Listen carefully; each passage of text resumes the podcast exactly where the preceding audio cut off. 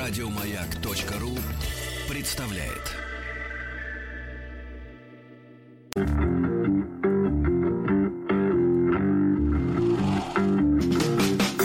Сергей Стилавин и его друзья. Четверг. Кавердей. Э, Ну что ж, товарищи, дорогие, доброе утро. Здравствуйте, Владик. Доброе утро. Вижу, настроение у вас приподнятое, да? а ожидайте, ожидайте вечера. Ожидаю, да, релакса. Да, да. Да я понимаю. О, напряглись-то неплохо. Значит, товарищи, товарищи, значит, сегодня у нас насыщенная программа, не расслабляемся. И, значит, э, переслали тут мне любопытную вещь. Значит, Так. давайте-ка мы... Это не то, чтобы народный омбудсмен, но, значит, их взгляды на жизнь. Давайте так. Игогойный. Значит, Дело в том, что есть, вы знаете, да, ну все сейчас в интернете, и, и в том числе всякие сообщества, и даже целые порталы, посвященные м, сообществам. В том числе вот женщины считают, что они составляют некую отдельную группу людей, да? Почему я над этим смеюсь? Потому что, э, потому что, значит, подается это так, что у женщин есть некие общие интересы, которые сталкиваются с интересами, ну, соответственно, мужчин, да. Но проблема в том, что э, это вот, когда теоретически, может быть, и да, но на практике, конечно, каждая женщина это совершенно боец в индивидуальном спарринге. Вот, э, биться будет до последнего. Но вместе они любят потрындеть, посмеяться над мужиками. И вот статья, Владуля, которая называется очень громко.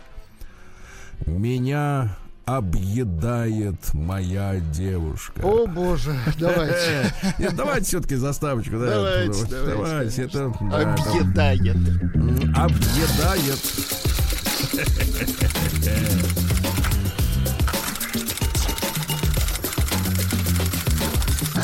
Приемная нос.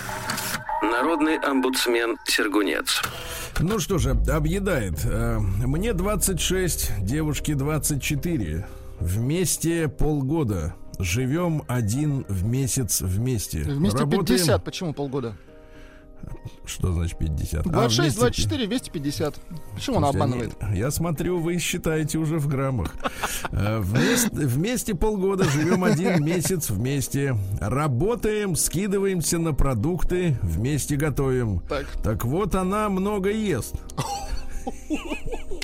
очень хорошо. Очень хорошо. Это называется глаз наметан. А то, знаешь, а женщина начинает себя изображать. Ой, я не хочу есть вот эта фраза. Я знаешь, на дюймовочка. самом, на самом деле эта фраза не мужчине адресована, а это себе, это аутотренинг. Я не хочу есть. Хочешь? А вы представляете, когда женщина ест больше мужчин? Да, да, Ну, какие ворота это вообще? На- наваливает, да? Нет, наваливает это другое. Нет, страшнее только, когда она пьет больше мужчин. И ест и пьет больше. Да, да, да. Давайте. Так вот, а когда пьет, тогда и ест, соответственно. Да. Так вот, она ест много. Например, ужин. Так, Два куска мяса запеченного. так.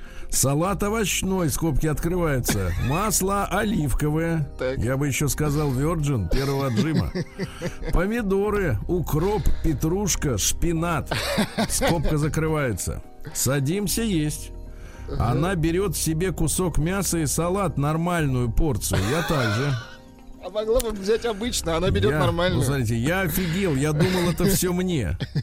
А она кефир выпьет, но максимум съест чуть салата. То есть это ему, а она выпьет кефир и чуть салата. Но промолчал. Обидно было, конечно.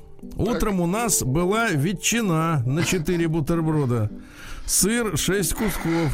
Перец болгарский. Я Один. подумал, она съест кусок сыра или вообще только чай. И уймется.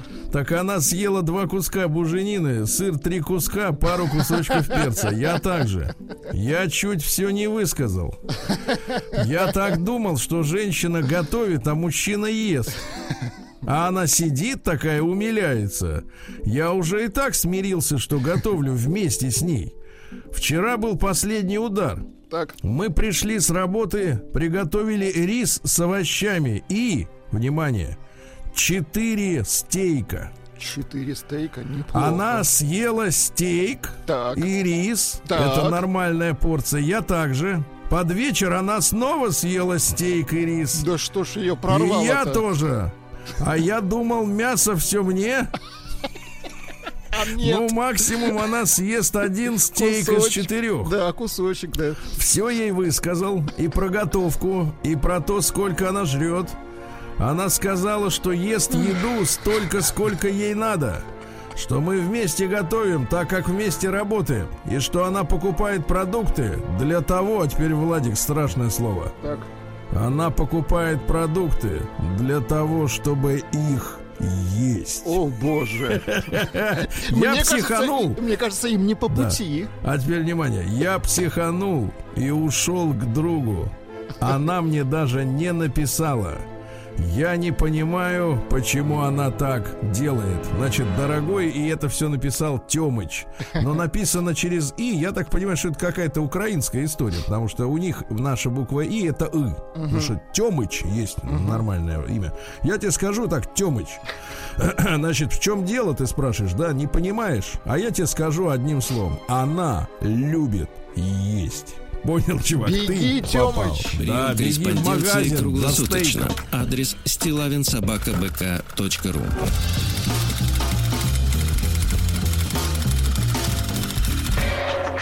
Фамилия Стилавин 2 Л. Так, ну а теперь надо, Владуля, э, придется нам разобраться в наших предыдущих выступлениях. В предыдущих давайте. Да, не знаете, нет ли под, по- по- поблизости э, Рустама Ивановича? Бог Потому что ответственность, к сожалению, А, на нем? Ничего себе. Ответственность лежит и на нем, я бы даже сказал, в очень значительной мере. Да. Николай Борский пишет нам, да, он не скрывает, за заголовок следующий. Афера или плевок в душу. Очень хорошо. И вот, значит, э, такая история. Здравствуйте, уважаемый Сергей Валерьевич. Привет Владуле, Рустаму и дорогим радиослушателям. Ну, Владу... Ой, господи, Рустаму и другим мы передадим позже. Рустам отдельно передадим? Конечно. Мы ему конечно. запись Мы передадим его письмо... письмом заказанным передадим. с обратным уведомлением, а то вдруг пропадет. Давно слушаю вашу передачу. Жаль, что чаще в подкастах. Давно собираюсь записаться в ряды ваших многочисленных корреспондентов и рассказывать о жизни людей Дальнего Востока. Долго думал, на что обратить ваше внимание и о чем написать в своем первом повествовании. Ну, то есть, ответ нечего. Не о чем писать, да, жаль. Проблем в Приморье много, но сейчас хочется рассказать не о них, а о надежде, мечте и разочаровании, которую я, как и тысячи людей, поверив в мечту, испытали. Высказать народную боль. Э, боль написано с большой О, поэтому я так считаю. Боль, да. От всех причастных к этому событию людей. Не от всех причастных, а, а по кому она это, одно, оно это событие прошлось железным катком. Хочется верить, история, получив огласку, даст мне, как и многим радиослушателям, ответы на вопросы. Все началось летом 2016 года. Давайте вспомним и лето 2016 года. А, единственное, что вспоминается, что часто заходил Рустам. Это Плохой я не, смех не сейчас был, просто говорю, извините. не просто говорю. Нет, вы можете абсолютно точно смеяться. Регулярно пока. смотрю ваши выпуски большого тест-драйва Так. и поэтому не обошел вниманием выпуск про шикарный внедорожник и тюнинга и затюнингованный по последнему писку клаксона автомобиль, а именно Toyota Tundra. Такого матового цвета, ну то есть он покрыт коростой такой искусственной. Красивые да, коросты, да. Вы, Сергей Валерьевич, вместе с Рустамом Вахидовым представили в своем обзоре на автомобиль Toyota Tundra интересного и вроде бы уважаемого мужчину из Майами, который презентовал свое чудо тюнинга, инженерной мысли. Речь о бизнесмене Эдуарде Орлове и его автосалоне Деволра. Помните, к нам приходил Да, такой да, мужчина? Да, да, да, да, да. Он приходил, подарил нам эм, с Рустам Ивановичем кружки. Вот, что самое интересное, э, кружки были сделаны так, что они, в принципе, раньше других таких же подобных сувенирных кружек, украшенных э, рисунком, каким- каким-то фотографией, они выцвели первыми. Они выцвели впрок. Но они, так сказать, ну, понимаете, да, вот да. шелкография, или как это называется, когда на кружке сувенирной что-то рисуют, вот эти, эти обнулились первым делом. Но он брутально тюнингует. Да, он брутальный мужчина. Я, как и многие другие, увидевшие этот автомобиль, захлебнулись захлебнулись слюной. Более того, я вам скажу, дорогой Николай, а слюной первым захлебнулся Рустам, вслед за ним я. Вообще, Рустик такой человек увлекающийся. Он э, верит людям, э, верит, что дальше будет лучше э, в любом деле. Вот, и, так сказать, дает кредит доверия в итоге людям. Так вот, мощным, элегантным, брутальным и стильным автомобилем от Деволра захотели завладеть тысячи подписчиков. Помните, он уже у нас в эфире, этот самый Эдуард, значит, э, сказал, что надо у него купить, заказать э, футболку. Да, ага. И таким образом человек примет участие в розыгрыше вот такого же автомобиля. Значит, и вот он шанс. Всего лишь нужно поучаствовать в лотерее, купить стильную брендовую футболку за 50 долларов от одноименного автосалона Деволора, сделать в ней, с ней, в ней фото, выложить Так. в одной из социальных сетей с хэштегами, и у тебя появится шанс э, осуществить свою мечту. После того, как наберется 5000 участников лотереи, Так. ну, и того 5 и 5, сам, сам понимаешь, 25. А, Вот, а, значит, начнется заветный розыгрыш. Шанс 1 к 5 тысячам. Неплохо. Мало, но попробовать стоит. Да что мало, больше нигде не дают. А, дру- то есть, а вдруг удача на моей стороне? Да и стильная футболка от итальянских мастеров, шьющих костюмы для пилотов Формулы-1, дополнит гардероб. И вот ты уже, я так от себя добавляю, такой крутой, за рулем такого вот Деволра. Деволра это Эд Орлов наоборот, если прочесть, в принципе, ничего сложного. Я на минуту увиделся в салоне этого автомобиля. Это были галлюцинации. Преодолеваю вброд дальневосточную речку или наблюдаю за тиграми в бинокль. Да можно и ближе подъехать. Машина крепкая. Значит, путешествие моя страсть. Преодолев все трудности транзакции в иностранной валюте за участие в лотерее и получив номер заказа, стал ожидать следующего шага к заветной мечте. Футболка долго не шла. Владуль, тут разговор надолго, да. Да, чувствую, думаю, э, думаю, ну ладно, далеко от нас Штаты. Немного терпения. Кстати, от Владивостока больше, чем, так сказать, от нас. А, значит, терпение. Не прекрасная черная футболка, но прекрасная черная футболка не спешила попасть в мои руки. Хотелось побыстрее выполнить условия лотереи и первым выложить фотографию в модной футболке в социальную сеть. Надежда на то, что первым выложенное фото добавит шансов выиграть, подогревало азарт. Шло время, а с ним росло разочарование. Сменяем пластинку. Прошло около года. Как жалко товарища-то, а. Надежда. Сначала, Нет, сначала мне нас жалко, два, два- два письма. мне Сначала нас. жена прожора, теперь Да, вот это. Да, надежда, а других у нас нет. А. Надежда на то, что заветная лотерея состоится, таяла, как первый снег. В одной из социальных сетей участники лотереи кидались раздосадованными комментариями, мол, что за вранье, где футболки, куда делись деньги. Моя девушка меня постоянно подкалывала, ерничала, напоминала мне про мое излишнее доверие к таким лотереям, а больше всего за то, что я тупо подарил 50 долларов. Дурак ты, и так не фартовый, ничего бы не выиграл, так еще и деньги подарил, говорила она. Не фартовый, тут основная мысль. Организаторы, организаторы лотереи успокаивали публику, обещали, а они еще тогда были на связи, и обещали сделать все, чтобы футболки дошли до адресатов. А, дело в том, что мы тоже э, Эду ставили вопрос как-то вот в заочном общении. Он сказал, ну вот наберется сумма и напечатаем сразу. Напечатаем сразу, да. Но уголек был еще теплый. Э, Сменил место жительства, добился замены адреса доставки футболки. Представляешь? Мечта еще была и согревала, но футболка так и не шла. Неужели это лохотрон, уважаемый человек Эдуард Орлов, становился не таким уважаемым, а Сергей Стилавин и Рустам Вахидов соучастники какого-то заговора, с- злость от досады. Спустя почти два года, наконец, мы сейчас прочли треть письма. Спустя два года, наконец, долгожданная посылка в руках. Охо! Футболка нашла своего адресата по новому адресу проживания. Луч света пробил этот тоннель разочарования и обиды. Еще не все кончено, порадовался я, не фартовый. Стоит надеяться и ждать, жить дальше, к- идти дальше к своей, э, идти дольше, правда, написано, к своей мечте. Та-та-та. Сделав фото в новенькой модной футболке на фоне золотого моста, это да, Владик, и выложив ее в социальной сети, э, продолжал верить в чудо выиграть суперкар. На котором я бы покорил все вершины, уже все вершины. Да что там, Эверест покорился бы. Азарт и желание прикоснуться к мечте переполнял. Точка. Что переполнял, не указано. Сегодня уже 30 мая, письмо написано в мае. Сегодня уже 30 мая 2020 года. Прошло 4 года с выпуска обзора на автомобиль-вездеход от Деволра. На лотереи так и не было. Народ пишет гневные комментарии на официальной странице салона, задают вопросы о дате розыгрыша. Организаторы ссылались на то, что не набрали 5000 участников. А, ну, как я вот, помните, вам говорил, наберем тогда. И, uh-huh. Значит, затем пообещали до Нового года, в случае, если не наберется нужного количества участников, произвести тюнинг э, Toyota Tundra на собранные от продажи футболок деньги и разыграть ее. Ну, то есть, ну, наверное, вымыть, что ли, в этой, э, в, в, на автомойке uh-huh. и все. Да, но не со всеми наворотами, а на какие, так сказать, хватит. Навороты выберут сами участники лотереи. Представляешь, как они будут выбирать? Мне эти, мне те, а потом скажут, значит, никаких не будет. Мы с досадой, но с надеждой проглотили успокоительное. Новостей об этой лотерее больше нет.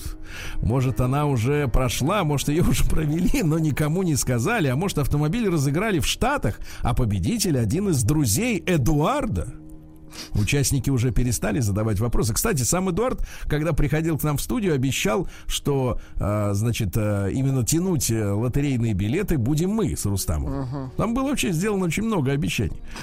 Но с тех пор мы, честно говоря, ни разу уже больше не общались.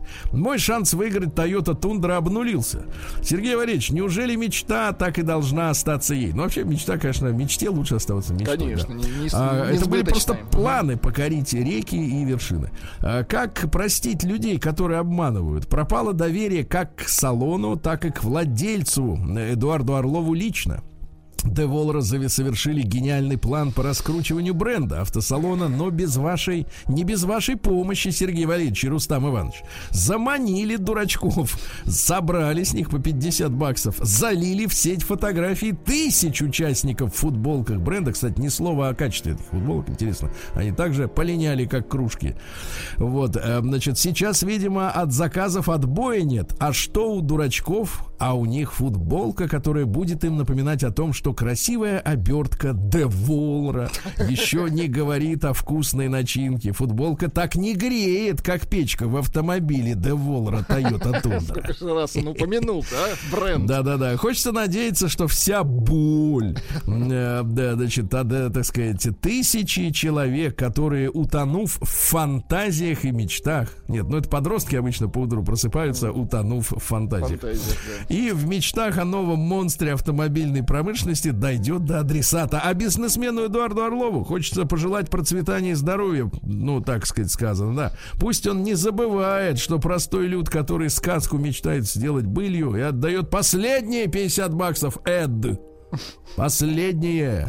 Вот, за мечту, за шанс прикоснуться к мечте. Немного, но помог в раскрутке его бизнеса. Мрачноватое письмо получилось, но я уверен, что Сергей Стилавин и Рустам Вахидов, прочитав его в эфире радио, мастерски придаст ему характерный окрас. Мастерски, этом, так. Да, на этом прощаюсь. Добра и здоровья. Ваш дальневосточный корреспондент Голодранец Николай. Это не надо и слезу-то выдевать Нет, не Голодранец, мой мальчик. Ты в футболке. А мы без, кстати, с Рустамом Ивановичем. Значит, ну что надо сказать? Тут выводы, ребята, следующие. Я еще раз скажу, что... футболок. Там как у нас, как это все происходило? Руст где-то услышал, что вот в Москве гостит, значит, Этот знаменитый тюнинговщик. Угу. Да, он его пригласил в эфир. Тот, конечно, естественно, согласился. Мы поговорили об этой истории. Нас тогда вообще очень сильно интересовала деятельность наших бывших соотечественников за, за границей. Угу.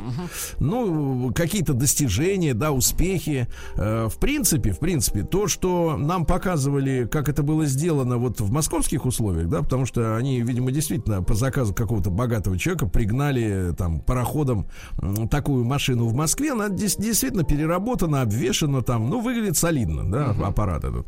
Достаточно солидно. Но проблема в том, что действительно вот с, нами, с нашими соотечественниками, то ли туда едут вот люди какой-то ос- особенной ментальности. Да я думаю, что да. Потому что помните там, да, сколько историй с, с той же, с тем же вот парнем, который пел Волок тогда, да? Уехал туда, доверил каким-то нашим бывшим соотечественникам бабки бабки, которые привез, тебе говорят, мы тебе пиццерию от, откроем. И просто люди смылись, да. Мне кажется, что некоторые люди, действительно, которые туда едут, они обладают вот таким прихватом, как бы, ну, скажем так, не заметить, как, в общем-то, обещания растворились uh-huh. какие-то, да, ну, скажем, мягко, да. Я скажу, что э, с тех пор я только укрепился в мысли, что даже вот не то, чтобы, знаешь, мне письма приходят, Сергей, давайте вот соберем деньги на то-то или на это. Я вообще человека не знаю, да, но я так понимаю, что даже человек, которого ты вот видишь перед собой, и ему даже доверия нет. Ты представляешь, какая uh-huh. зараза? Но может человеку станет легче. Вот пришло сообщение да? э, из Адыгеи. Я да. тоже жду умную колонку от Мейка. Видите, не всем, не всем вот хорошо. Да, но он не покупал футболку за 50 бачинских. День дяди Бастилии пустую прошел. 80 лет со дня рождения. Ух ты, а ей уж 80.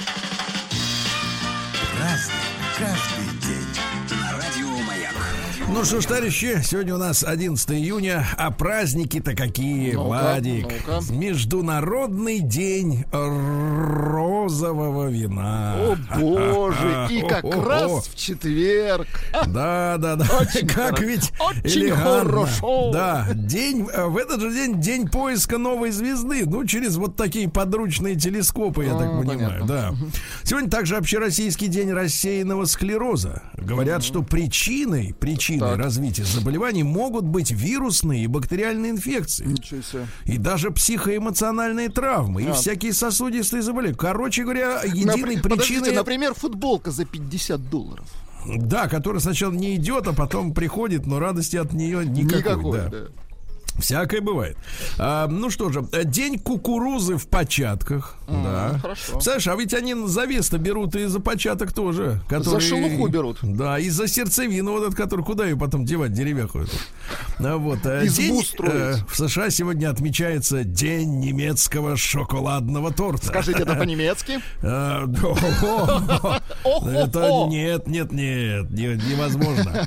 А, день неукротимой страсти о, боже. Неукротим. Но это не очень хорошо. Надо укращать, конечно. Да. Надо, если уже дрессировать, так страсть, да. Ну и Феодосия сегодня колосятница. Начинают э, колоситься рожь, друзья мои, а также идут первые боровики, которых называли колосовиками, да. Так вот, эм, считали следующее. Э, если знойный июнь на колосовики плюнь. Э, вот, э, значит, Хорошо. люди придерживались разных поверий в этот день. Например, не когда зацветала рожь, холстов белить было нельзя. Но это не для Никоса, это имеется в виду ткани для вот просто шитья одежды, да. Говорили, что земля в это время тяжелела, и если по ней прыгать, это нанесет ей вред, поэтому прыгать не надо. Uh-huh. Примета следующая. Колосится рожь, много грибов найдешь. Вот Красиво. так. Разный каждый день. Ну что же, э, в 1184 году до Рождества Христова греки наконец-то взяли Трою. Помните, да, есть такой даже фильм специальный с, актер, с актерами. Конем а в тысяч... взяли, извините. Да, а в 1496 году э, Христофор Колумб э, завершил свое второе путешествие и впал в немилость к испанской королеве, потому что его отправляли искать путь в Китай. А он что наделал? А он, вот видишь, какого наделал, что приплыл. до сих пор расхлебать не можем. Да-да-да. Ну вот, э, э, что же, э, Бен Джамин Джонсон, это английский драматург, э, но о нем тоже ничего особенно не известно, так же, как и о Шекспире. Э, вот, был каменщиком поначалу, ну, в, в прямом смысле каменщиком. Э, цитата следующая. Человек ревнив не тогда, когда любит, а когда хочет быть любимым. А, ревность это сигнал о том, что человек не уверен. Вот, не уверен, да, что э, да. Сегодня в 1400, извините, перескочил, в 1644 во Флоренции изобрели барометр. Хорошо. Вот, это когда голова болит, да? Вот. Сегодня... Угу. Четырьмя годами позже в Москве начался соляной бунт из-за соли, который привел в конечном итоге к казни некоторых бояр. Ну, они например, цены, да, да, да. например, боярина Морозова, так сказать, послали куда подальше, да. Uh-huh. Вот. А дело в том, что соль была не только вот э, как бы специей, да, условно говоря, но и средством консервирования в отсутствии холодильников. Uh-huh. Да, и если у человека нет э, средства консервирования, то значит он обречен на голодуху. Зимой, правильно? да зимой, нет, зимой легче, а летом, летом наоборот, летом же надо сохранять продукты. Бенджамин Франклин в 1742 изобрел экономичную печь. Экономичную так. печь вот, он придумал использовать чугун для стенок. Не железо, а чугун. А, а также использовать. Угу. Да, а также использовать радиатор, который, соответственно, лучше в воздуху передает тепло. Да, да. А в 1811-м Виссарион Григорьевич Белинский, ну, один из тех, э, э, так сказать, товарищей, которыми мучили нас в школе очень сильно, uh-huh. он постоянно писал, писал Герцену, писал Герцену, в общем, да. А, а сам-то был несчастным человеком, вы представляете? А, жена жаловалась, э, э, что Белинский с ней дурно обращается, вы представляете? Что он за писал, два, да. да, что за два года до смерти он уехал лечить учиться без причины. Слушайте, Да, а значит, не любит жену и ребенка. Нет, не хитер, лавкач. Да-да-да. А сестра ее, Агриппина, сестра жены, ага. заявляла в письмах, что она плюет на Белинского. Я, давайте так вот, я тфу на тебя, Виссарион. Да-да-да. Вот, значит, э, они обе мучили Белинского своей мелочной раздражительностью. Да, ну а чувачок сам выбрал таких вот, да. А потому что вместе с женой в жизнь человека приходят и все его родственники. Тут ведь надо понимать, не только имущество или шмотки, или трусики, которые обветшают, но и родственники, да. А ну что Белинский говорил? Труд облагораживает человека. А, так это его, понятно. Но вы видите, как чем человек, кстати, тяжелее работает, тем более благородный, да, вот становится. Прекратите. Особенно, особенно вот после рабочей недели, да, Владик, на на а воспитание, воспитание, великое дело. Им решается участь человека. Да. Угу. И, наконец, создает человека природа, так. но развивает и образует его общество. Очень Смотрите, ничего сказано. не сказано про семью. Наши сегодня вот эти, так сказать, uh-huh. люди с либеральными взглядами, они что говорят? Должна семья только воспитывать, а мы типа не при делах. А вот Белинский ваш, ваш дружок, говорит, нет общества, все. Значит, в 1826 открылась первая московская глазная больница. До сих пор она на том же месте. Uh-huh. А, главным а, руководителем был Петр Федорович Броссе. Он uh-huh. 31 год возглавлял, но самое интересное, что все свое жалование он оставлял в пользу а, этого заведения uh-huh. на зарплаты врачам. А на пожертвования многочисленных, так сказать, меценатов а, у графини Дмитриевой Мамоновой был куплен как раз каменный дом с мебелью на углу Тверской и Мамоновского переулка. И вот до сих пор больницу сколько лет уже она там на месте. Ага, вот такая мужчина. вот история. Угу. Молодец. Сегодня основан Хабаровск, друзья мои, в 1868 Солдаты высадились и основали, внимание, военный пост. Очень Назвав хорошо. его Хабаровкой, а потом uh-huh. и город вырос, да. Э, Рихард Штраус, дайте-ка нам, пожалуйста, в 1864 сегодня. Страус. Да. Ну, у вас Страус, а у нас Штраус. Вы просто да. «С» не выговариваете. Дело в том, что свою первую мелодию он написал в 6 лет. Uh-huh. Вот, и сочинял на протяжении 80, вы представляете? Да, да, да. Женился на певице Сопрано. Uh-huh. Она была властной, Это вспыльчивой, uh-huh. да, эксцентричной, э, значит, э, слишком прямая, но в любви была королем. Да. Он был доволен, короче говоря, да. Терпел и получал. Да, да, вы, вырубай. В 1867-м Шарли Фабри, Шарль, извините, французский физик, который открыл в стратосфере слой озона. Угу. Помните, на котором спекулировали э, в 2000-е что годы? Мы его что дырявим, да. Что мы его холодильниками портим. Угу. Давайте-ка выбрасывайте все свои холодильники. Да. Сейчас, кстати, слушайте, узнал такую вещь. Значит, опять изобрели какой-то новый, еще более безопасный фреон. Угу. Так вот, э, ну, в частности, для кондиционеров, да? И так вот, кондиционер с новым фреоном в два с половиной раза дороже, чем обычный. Вот оно, чудеса экономики, ага, да? Чудеса, да, сколько, Еще что-нибудь потом придумать, чтобы бабос с народа стрясти. В 1889-м американцы Пердю и очень, Садгвар да? изобрели, знаешь что, складной стул. Ты Класс. его раз, чик, и он, значит, Удобно. сложился, типа, или разложился. Э, вот. А в 1898 в Китае объявлено начало 100 дней реформ. Ну, наши, помните, uh-huh. за 500 хотели, а эти за 100. Указы, э, значит, э, об, об, об введении политических и экономических экзаменов. Вы представляете? То есть надо было сдать политический экзамен. Да? Про проверить человечка. Да, да, да, да. Вот. Ну и, в общем, э, написал э, местный император э, за это время чуть ли не тысячу указов. Угу. Потом его схватили, посадили под домашний арест и правили от его имени, потому что, говорит, достал, чувак, мы не успеваем осваивать твои указы. А в 1910-м Жак Ив Кусто, замечательный изобретатель акваланга, uh-huh. исследователь, да, э, снимал фильмы под водой. Uh-huh. Говорят, что водой стал интересоваться в раннем возрасте. Как-то увлекся а, водой, да? Да, uh-huh. да, да, да, да. Ну, не все же, да. Кто-то камнем, кто-то песком. Вот э, этот водой. Снял замечательные фильмы, эм, да, про подводных ныряльщиц и про змеев подобных. В Советском да. Союзе, да, популярен был. Да, да, очень популярный фильм среди подростков, да. А, несчастье — это мы сами. А счастье это другие, говорил Кусто. О, как хорошо. Да. Или, например, счастье пчелы или дельфина в том, чтобы быть. А для человека счастье знать, что ты существуешь и испытывать восхищение этим фактом. Красиво. Да. Ну и наконец, в рыночной экономике любая вещь имеет цену, но ничто не имеет ценности. Очень вот хорошо. Вот, очень хорошо. Э, Кармайн Коппола родился в 1910-м. Американский композитор и дирижер. Папаша режиссера а, фильма папаша, да? Да, да, Копполы, да. Но музыка для его фильмов была написана. Это «Крестный отец 2», «Апокалипсис сегодня». Угу. Вот, есть у нас там? Ну, хорошая музыка, угу. да, хорошая музыка. Сегодня в 18 году по инициативе Ленина э, значит, учреждены комитеты деревенской бедноты, так называемые комбеды. Угу. Но была задача расколоть деревню чтобы, так сказать, э, люди бедные, а иногда и пьющие, uh-huh. да, ну что там, так сказать, греха таить, значит, иногда и пьющие, да, взяли власть в свою руку, а не те, кто, значит... Ну, лентяи, да, по сути. Они иногда. трудоголики, uh-huh. да.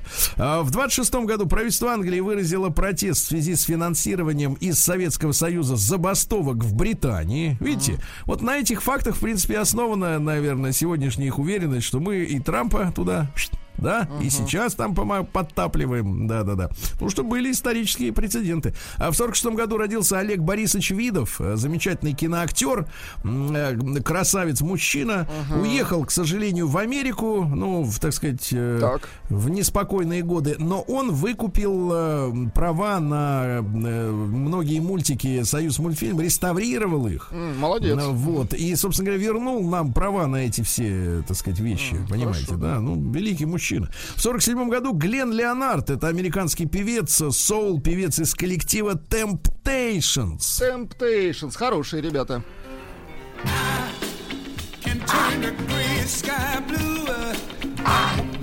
Я тоже так умею. Сегодня вечером э, попробуйте, да. Да и вы тоже попробуйте. А, значит, в 49-м году родился барабанщик команды Зизи Топ Фрэнк Бирд. Э, Бирд это в переводе борода, но это по, по иронии единственный из группы Зизи Топ, у которого ее нет. Смешно. Ну, хороший коллектив, да. Хороший, хороший. Джордж Уиллинг, это американский каскадер, которого звали Человеком-мухой в 49 году. Он взобрался в 77-м на 110-этажное здание Всемирного торгового центра в Нью-Йорке. Ага. Пешком забрался, имеется Сумасшедший, в виду. в смысле, да? Снаружи забрался, да-да-да. Ну, да. Сегодня в 55-м году самая большая авария в автоспорте случилась. Пилот Пьер Левек на своем Мерседесе угу. вылетел э, на трибуны, сам погиб и 83 зрителей еще. Представьте, угу. какой кошмар. Ну и Женю Додолева давайте поздравим с днем рождения. Поздравляю. Да, Евгений Юрьевич, с днем рождения тебя, дорогой. День дяди Бастилии пустую прошел. 80 лет со дня рождения. Ух ты! А ей уж 80. Разный, каждый ну что ж, товарищи, сегодня день рождения у Хью Лори. В 59-м году он народился. Актер, доктор Хаус, естественно. Полное имя Джеймс Хью Каллам Лори. Неплохо. Вот так. Угу. Да, папаша у него был, кстати, олимпийским э, чемпионом по гребле э, в двойках, грибных угу. этих лодках, да. И он ему сказал, сынок, я греб, и ты греби. В итоге под давлением родителей он занимался академической греблей, но на важном соревновании пришел на на полтора метра позже победителя. И разочаровался в спорте. Значит, цитаты. Давайте, вот, ну, как бы у таких персонажей должны быть интересные мысли.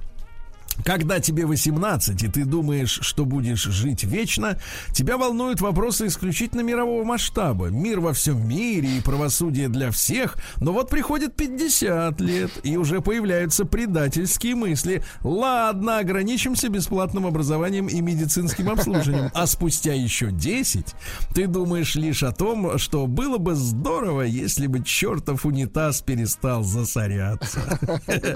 Ну и коротенькие. Я по попытался читать э, Диккенса после Твиттера и, кажется, потянул мышцу в мозгу. А счастье самое скользкое изо всех кусков мыла. Подлец, да. подлец. Ну и, наконец, гадкое сообщение. Да, смотрите, гадкое, Хью. А, вчера я смотрел телевизор. Это все равно, что всматриваться в сортир. Видите, какое у них телевидение, да. А, ну что же, сегодня в 64 году отбывавший в тюрьме пятилетний срок э, заключения Нельсон Нельсон Мандела по новому обвинению был уже приговорен к пожизненному, и он отсидел 28 до февраля 90 -го года. Но вообще Нельсон-то Мандела, в общем-то, в принципе, и руководил и террористами, которые там и взрывали, и убивали, и говорить о том, что он так вот невинно, так сказать, от, от, от, отсидел, так нет же, там война настоящая шла в Южной Африке, к, к сожалению. Так, а, в 65-м году сегодня английская королева Елизавета, Владуль, тут интересно, так. наградила орденом Британской империи музыкантов группы «Жуки и ударники» Битлз. Битлз, да? так. А, так вот, что касается этого ордена, это самый младший вообще орден вообще в британской наградной системе, uh-huh. да, но были очень многочисленные протесты, в частности, от военных, которые получали эту награду, в частности, вот летчики, ветераны Второй мировой, а, один даже коробку с 12 медалями отправил королеве и написал написал, что она, наградив этих клоунов, выставила на посмешище все то, за что выступает страна. А на самом деле у королевы были другие цели. Дело в том, что э, битлы лихорадили общество, да, uh-huh. и вот для их усмирения как раз им и дали эту награду, чтобы они, так сказать, почувствовав ответственность, стали немножко стали вести себя приличнее, uh-huh. да. На, на самой церемонии вручения они поясничали и хихикали. Как оказалось, в туалете они выкурили наркотики перед этим, чтобы немножко немножко успокоиться. Подлецы. Ну а потом Леннон вернул через 4 года, да, свой, свою награду, единственный из битлов. Значит, текст следующий. Ваше Величество, я возвращаю орден Британской империи в знак протеста английского вмешательства в гражданскую войну между Нигерией и Биафрой. Угу против поддержки войны Америки во Вьетнаме, то, что мы знаем, да? Uh-huh. И, наконец, самое главное, и против того, что мой сингл Cold Turkey съезжает с чартов. С любовью вас, Джон Леннон. Есть у нас Cold Turkey? Да, вот Переводится, кстати говоря, это название, это, это так, крылатое выражение. Это не холодная индейка, это холодная война. Uh-huh. Вот. Ну, давай чуть-чуть. Что съехало с чартов? Давайте.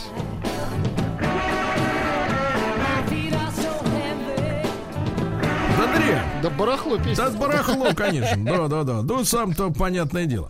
А сегодня в 69-м в Москве открылся первый международный конкурс артистов балета. Хорошо. Да, да, да.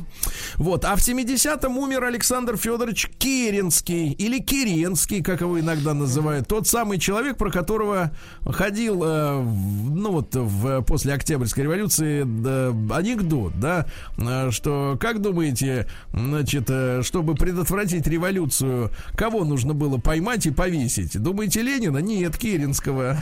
Вот. А, ну что же, э, интересно, что крепкого здоровья у него не было. У этого адвоката, кстати говоря, юрист по-нашему, да, если сегодня говорить, да, вот этим языком. Э, в шестнадцатом году у него была даже удалена почка. И uh считалось, что это чрезвычайно опасная операция, тем не менее, вот он дожил до 89 лет, да, а, вот, а, карьера у него такая, он, соответственно, защищал а, участников погромов 1905 года, да, uh-huh. вот, э, потом стал политическим защитником э, крестьян, которые ограбили своих помещиков, ну и сделал вот эту карьеру по защите тех, э, на кого наехал царский режим, но в большинстве своем на них наехали по справедливости, потому что они занимались разбоем и гражами, и сделал себе, соответственно, имя как человек, который защищает революционеров, uh-huh. да, ну а потом действительно он был машиной, э, сказать, вот восстания февральского именно, да, но на напомню, что февральское восстание не состоялось бы, конечно, если бы э, вот этот переворот, скорее, не восстание, да, если бы его не подготавливали действительно и генералитет, и сама императорская семья, которая хотела другого поставить на пост вместо Николая II. Ну, сложились несколько факторов, да. Э, отчасти из-за своей нерешительности Николай II, э, ну, оказался в изоляции, то есть ему вообще не на кого было положиться. То есть вот маленькая подробность, да. Мы сейчас вот с вами, кстати, говорим о ситуации, да, когда, ну, например, сказали вот, переведите людям деньги, да, а деньги не переводят. И как так, ты думаешь так? Как, почему не переводят людям деньги положены? А тогда следующая была ситуация. Николай понимал, что в Петрограде там 160 тысяч гарнизон армии стоит. Ага. И причем призывников, которые, естественно, не хотят ехать на фронт и, естественно, являются э, пушечным мясом для революции, да, потому что есть лучше мы революцию устроим, чем на фронт поедем умирать от немцев, да.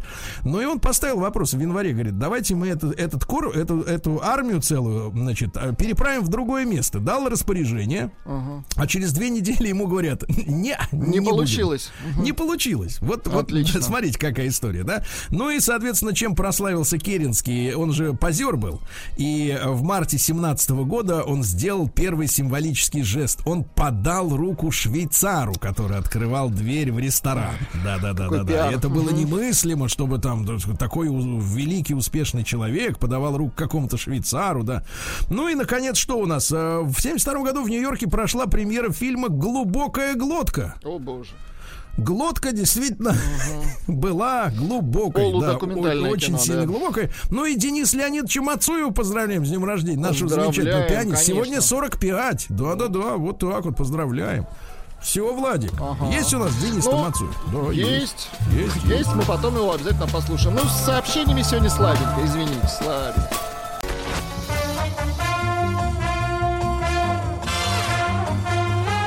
Сергей Стилавин и его друзья. Четверг. Кавердей. Ну что ж, товарищи, в Омске четверг.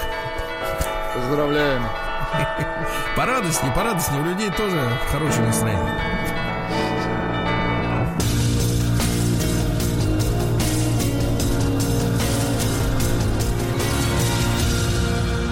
Зона 55. В Омской области начинают доминировать пенсионеры. Хорошо. Ну, вы знаете, Владик, э, судя по искусству, легкая доминация еще никому не вредила, но возможны перегибы. В Омск по-прежнему едут списанные московские трамваи. Да, не знаю, доехали ли те, которые выехали, или это те же самые, непонятно. Омский депутат, омский депутат желает выйти сбитой против казаков с треногами. Депутат сбитой сильно. Один в поле не воин, скажем так. А да. сбитый воин. Да, а Мичка припарковала иномарку на трамвайных путях и получила сумкой по башке. А, значит, смотрите, дальше цитирую буквально.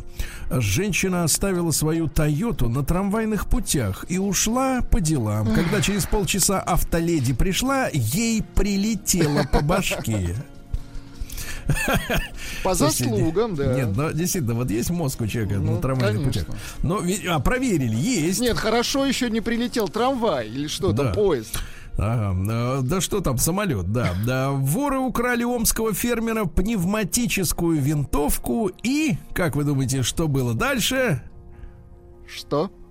Пропили ее. Пропили, конечно. В Омске осудят рецидивиста Удода, Удод. который кинул в помощницу прокурора ботинком на заседании. Да. А Мич гулял по парку и нашел в траве наркотики. А потом его нашли другие люди. Фартовый, да, Мич? Да, фартовый. А похищенного из-за кражи телефона Амича переодевали в женское платье и надругались над О, ним. Боже. Да, его подозревали э, в краже телефона, хотя тот, кто его похитил, сам уже семь раз крал деньги и телефоны. Э, вот мужчину в багажнике отвезли домой к, к младшему из бандитов, э, которые заподозрили, да, мужчину в краже телефона у его сожительницы. А дома, значит, соответственно, его стали избивать, потом переодели в женское платье и долго унижали. Вот так вот, да. Видишь, как они друг с другом, а? А мечам наконец-то разрешили ходить в лес. Хорошо. О, прекрасно. Вот, эм, э, так, так, так, в лес. Эм, э, во время кражи металлическая решетка отправила меча в глубокий нокаут. Да, да. Ну, хотел снять решетку, чтобы полакомиться деньгами. Да, да, не удержал. А, над мечами сгустятся тучи с грозой, но не над всеми мечами. Ну и представляете, какая вещь-то. Оказывается, мечам, оказывается, и не запрещал никто в период э, самоизоляции загорать на пляже.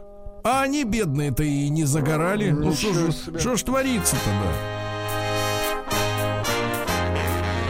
Сергей Стилавин и его друзья.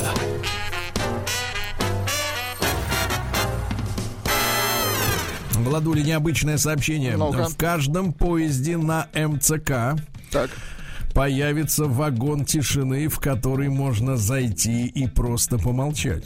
Класс. Вопрос, вопрос а что в остальных надо разговаривать? Ну нет, но имеется в виду, что телефоны, видимо, выключены там, чтобы не разговаривали. Ну да, чтобы не Вы разговаривали. думаете? Ну, Мне кажется, конечно. вы идете гораздо дольше паровоза дальше. Вы меня сюда не вплетаете. Да, да, Прекрасное предложение. Я Ну, за.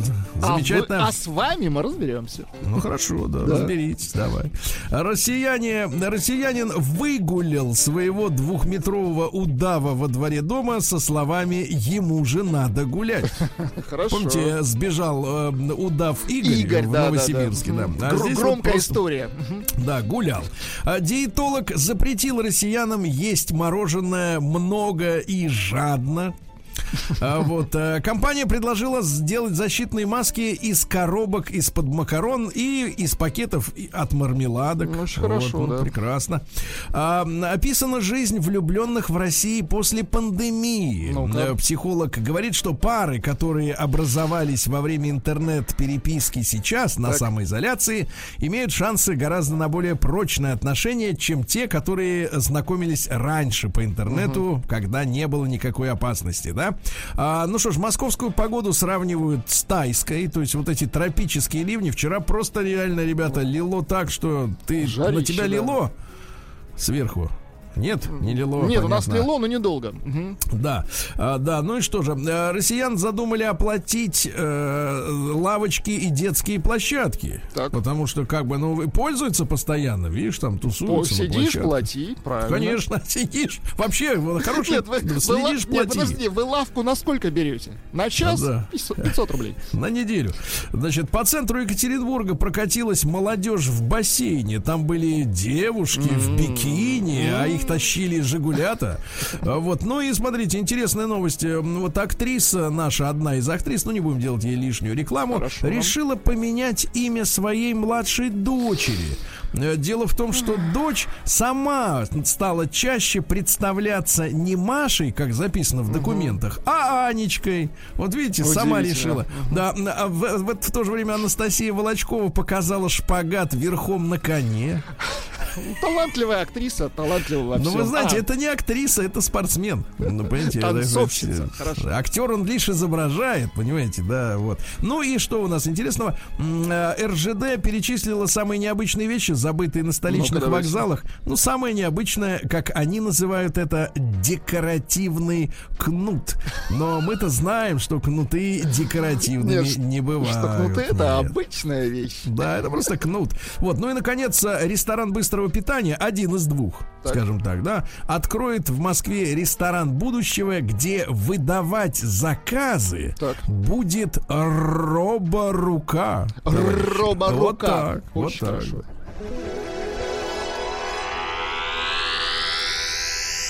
Наука и жизнь. Ну что ж, китайцы решили убрать панголинов из народной медицины. Вот. э, Это что к- такое? Через которые, как бы так сказать, зараза-то как бы и пошла. Это такие ящерицы, да, которых там едят. Но я, я скажу так, э, приказом а, народная медицина не, не, это не меняется. Не усмирить, думаете, Нет, нет. Значит, врач рассказал, что пандемия портит людям э, кожу лица. Оказывается, под масками при длительном э, ношении образуются прыщи. Маска трет, Да. Сергей. Да, ученые выяснили, что маскотрет. Значит, ученые, ученые выяснили, что расисты и сексисты О, боже. Что считают себя Что ними не так? нет, толерантнее большинства остальных. вот, видите, как хорошо. А, люди, которые игнорируют социальную дистанцию, оказываются склонны к психопатии. Это психопаты, которые жмутся, жмутся. Жмутся, да. Вот, создан первый искусственный мозг на кристалле. Хорошо. Ну, кристалле хорошо, твердый. Вот, а люди оказались неспособными распознавать истину. Это выяснили в, учи- в университете Джонса Хопкинса в Америке, да. То есть можно впаривать все, что угодно этим людям. Э, они не поймут, где что. Российские ученые открыли способ сжечь алюминий под водой. Хорошо. Вот это очень хорошо, да? Ну и пару сообщений буквально. Э, Следующее. Э, Белгородские ученые привлекли нейросеть к клонированию растений. Прекрасно. Ну и, наконец, страшное. Ну-ка. Селезенку внутри живой мыши превратили в печень. Очень А, хорошо. вот это да. Теперь там две. Новости капитализма. Ну что же, в Голландии открыли клубы ночные, но танцевать можно только сидя на стуле. Прекрасно, прекрасно. Анонимный британец бесплатно раздает медработникам марихуану для снятия стресса. Полиция ничего не может сделать, представляете, да? В Пакистане арестовали осла за участие в азартных играх. Осла. А, участвовали 8 человек и осел. За- Задержали всех, да? А, так, а, м, на-на-на-на-на. А, решивший стать президентом США бывший игрок Национальной баскетбольной ассоциации Мета Пис. Метапис. Мета, да, а пообещал бесплатно раздать наркотики, если его выберут. Какой молодец. Да, да, да. Дальше надо видеть, Владик. Это нужно видеть. Хорошо. А, украинка, участница модельного конкурса Miss Universe Plus Size прошлого года, у которой 13 размер груди, Так, дебютирует в боях ММА. молодец. Да, вот так. вот, Она да. развивается. Да, да, да. Значит, у Далай-Ламы в июле выйдет дебютный музыкальный альбом. Ну, Любопытно послушать. Прекрасно, да. Француз отсудил 50 тысяч евро у работодателя за слишком скучную работу. Говорит, мне у вас скучно, дайте денег. Э, Вот, ну и что у нас интересного? Еще испанский курорт обкатает новые правила социального дистанцирования на немцах. Вот, видите, на немцах. Ну и, наконец, давайте наш человек, э, минчанин, не Так. смог устроиться на работу в магазин и украл оттуда электросамокат. Ну, На хоть зло, что-нибудь. на зло. Хоть что-нибудь. Самокат заберу.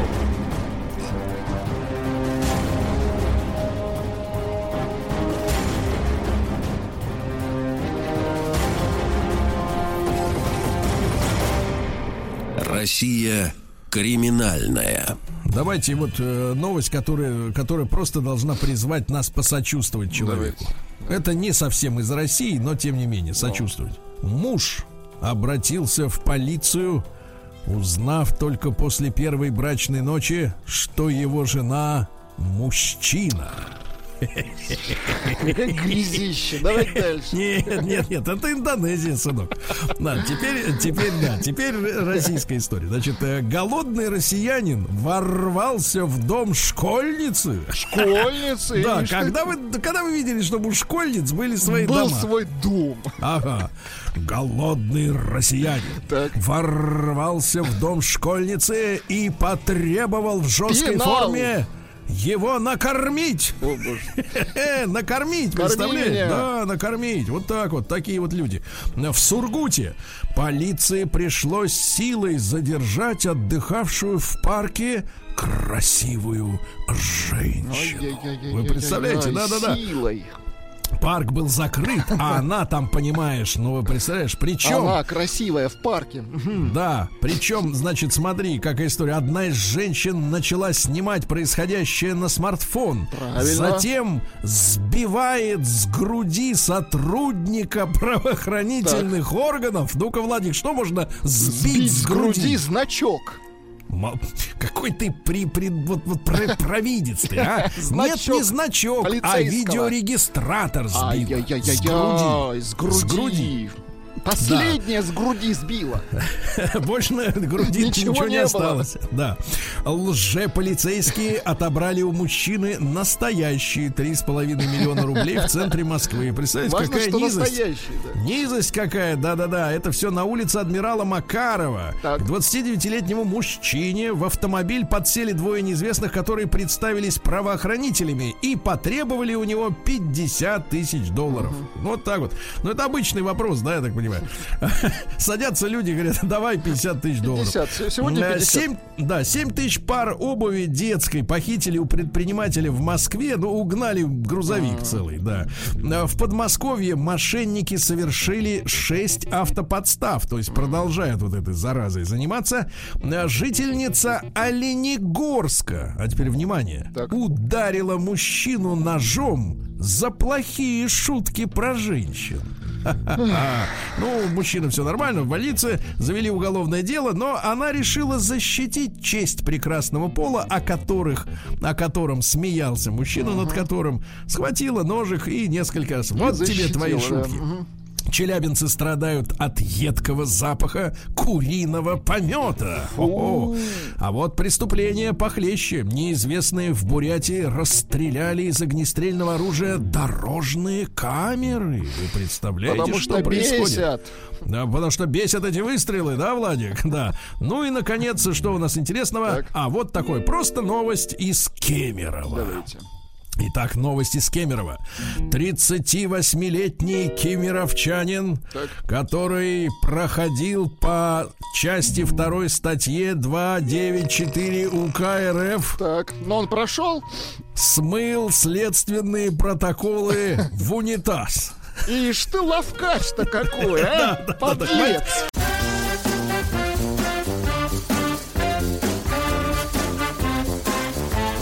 Сергей Стилавин и его друзья. Четверг. Кавердей. Ну что же, э, Владуля, э, так. сегодня Владик готовится вечером отметить... Э, а вы, сказать, значит, не будете?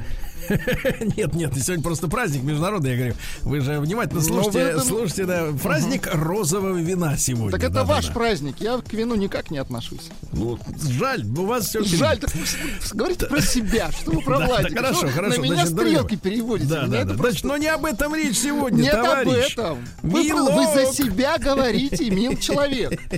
Вы сегодня будете розовое вино, я понял. Я не говорю за всю Одессу. Давай, давай, Значит, смотрите, ребятушки, у нас завтра праздник. Значит, У мы понимаем... Праздник.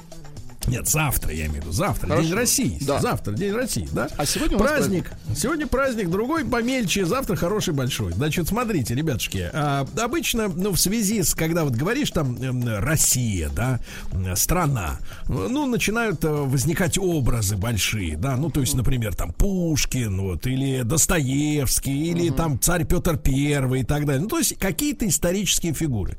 А я лично, вот, я думаю, что вы сейчас со мной согласитесь, я уверен, что на самом деле и впечатление о стране, и, так сказать, ее настоящее лицо это простые люди. Uh-huh простые люди, которые живут рядом с нами, вот, и о которых никто не знает. Они не светятся там э, в интернетах, и по телеку их не показывают, но они хорошие, порядочные, приличные люди.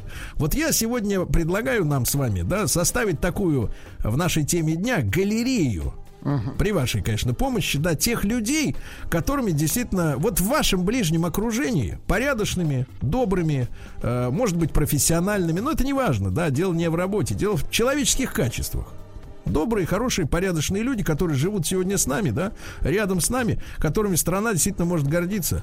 Вот. Но от которых почему-то мало знают, потому что они, они скромные люди, правильно? Они uh-huh. рядом с нами живут. Владик. Вы хотите вот, открыть... Вот от, я хочу открыть список. такую книгу. Книгу, да, да, да такой список. Э, давайте так, наш э, портал э, бесплатный абсолютно, товарищи. Плюс семь девять шесть семь сто три пять пять три три.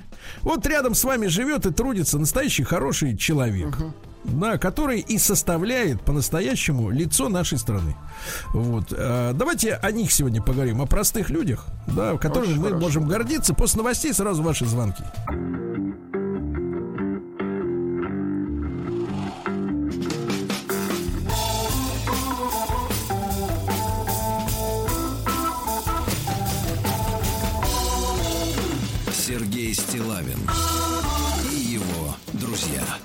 Дорогие товарищи, ну что же, завтра у нас праздник, День России. Э, э, вы знаете, вот Россия как страна, да любая страна, и наша не исключение, это не только выдающиеся и публичные фигуры, да, или медийные тем более, да, вообще к медийным в последнее время много вопросов, а э, обычные люди, которые и составляют ее костяк, да, потому что страна держится не на, так сказать, отдельных личностях, а на том, что много хороших, просто порядочных людей среди нас, да, uh-huh. которые не дают разочароваться вот э, в, в этой жизни, в этом мире, правильно? И вот сегодня давайте поговорим. Ну, конечно, есть юмористы среди нашей аудитории. Так. Из Краснодара пишут, что самый честный у нас Слава. Ну, в принципе, искренний человек. Да, но К сожалению. нет, нет, это не искренность, это откровенность. Это когда, знаешь, вот э, когда человек не прячет ствол, идя на тебя в атаку, да, а ты, значит, с голыми руками. А, давайте Лешу из Рева. Вот я, Лешу, Леш, доброе утро, дорогой. Доброе да. утречко всем. Вот мужчина, мы с тобой в прошлую пятницу хорошо пообщались. Я бы еще пообщался. Это, в общем, все в наших руках. Но я к тому, что я к тому, что многие наши вот слушатели, э, некоторых я знаю лично, некоторых, э, соответственно, только заочные какие-то контакты, да, но все мы люди внимательные, мы чувствуем интонации голоса, нотки какие-то, да. Э, я могу честно сказать, ты вызываешь у меня э, уважение вот, и симпатию, э, потому что ты нормальный, нормальный простой человек, да, который, который, ну, вызывает ощущение, что вот на таких людях в том числе и держится общество, правильно? Которые, которые честно, а которые, ну, давайте, похвастайте. Давайте. Было два года назад, был я официальным такси чемпионата мира, ну, правда, как бы не то, что хочу там похвалиться или сказать, вот, смотрите, дайте мне медали в космос, как говорится. Э, еду я где-то утром рано, стоит женщина из Перу с чемоданом и прям ревет. Mm. Я говорю, what's wrong? Она говорит, типа, very late, uh, plane to, to home. Короче, забрал я ее в районе новых черемушек, mm. а везти ее в шарик. Mm. До конца регистрации час что-то 10. И она прям, ну, так вот. Короче, кирпич на газ положил, угу. прилетели, штрафов кучу, но девушка успела. И что самое интересное, она телефон мой взяла. Цветочек мне потом прислала. Дорогой цветочек, да. Кстати, дорогой, да. дорогой. А, а, Леш, ну а вот вокруг тебя, ты знаешь простых обычных людей, да, которых вот можешь сказать, да, это порядочные, честные люди, которые действительно, которые ну, можно... Я был свидетелем, вот реально, машина горела. Я, к сожалению, успел даже познакомиться с человеком. Вот горит машина у мужика, тут бегает, и вот останавливается какая-то тачка, причем дорогая машина, дорогая останавливается. И она двухдверная, мерен какой-то, ну, там не водитель, там хозяин. Вышел мужик с огнетушителем и вот просто взял и спас там человека, да, там железка там сломалась, эта машина его там сгорела.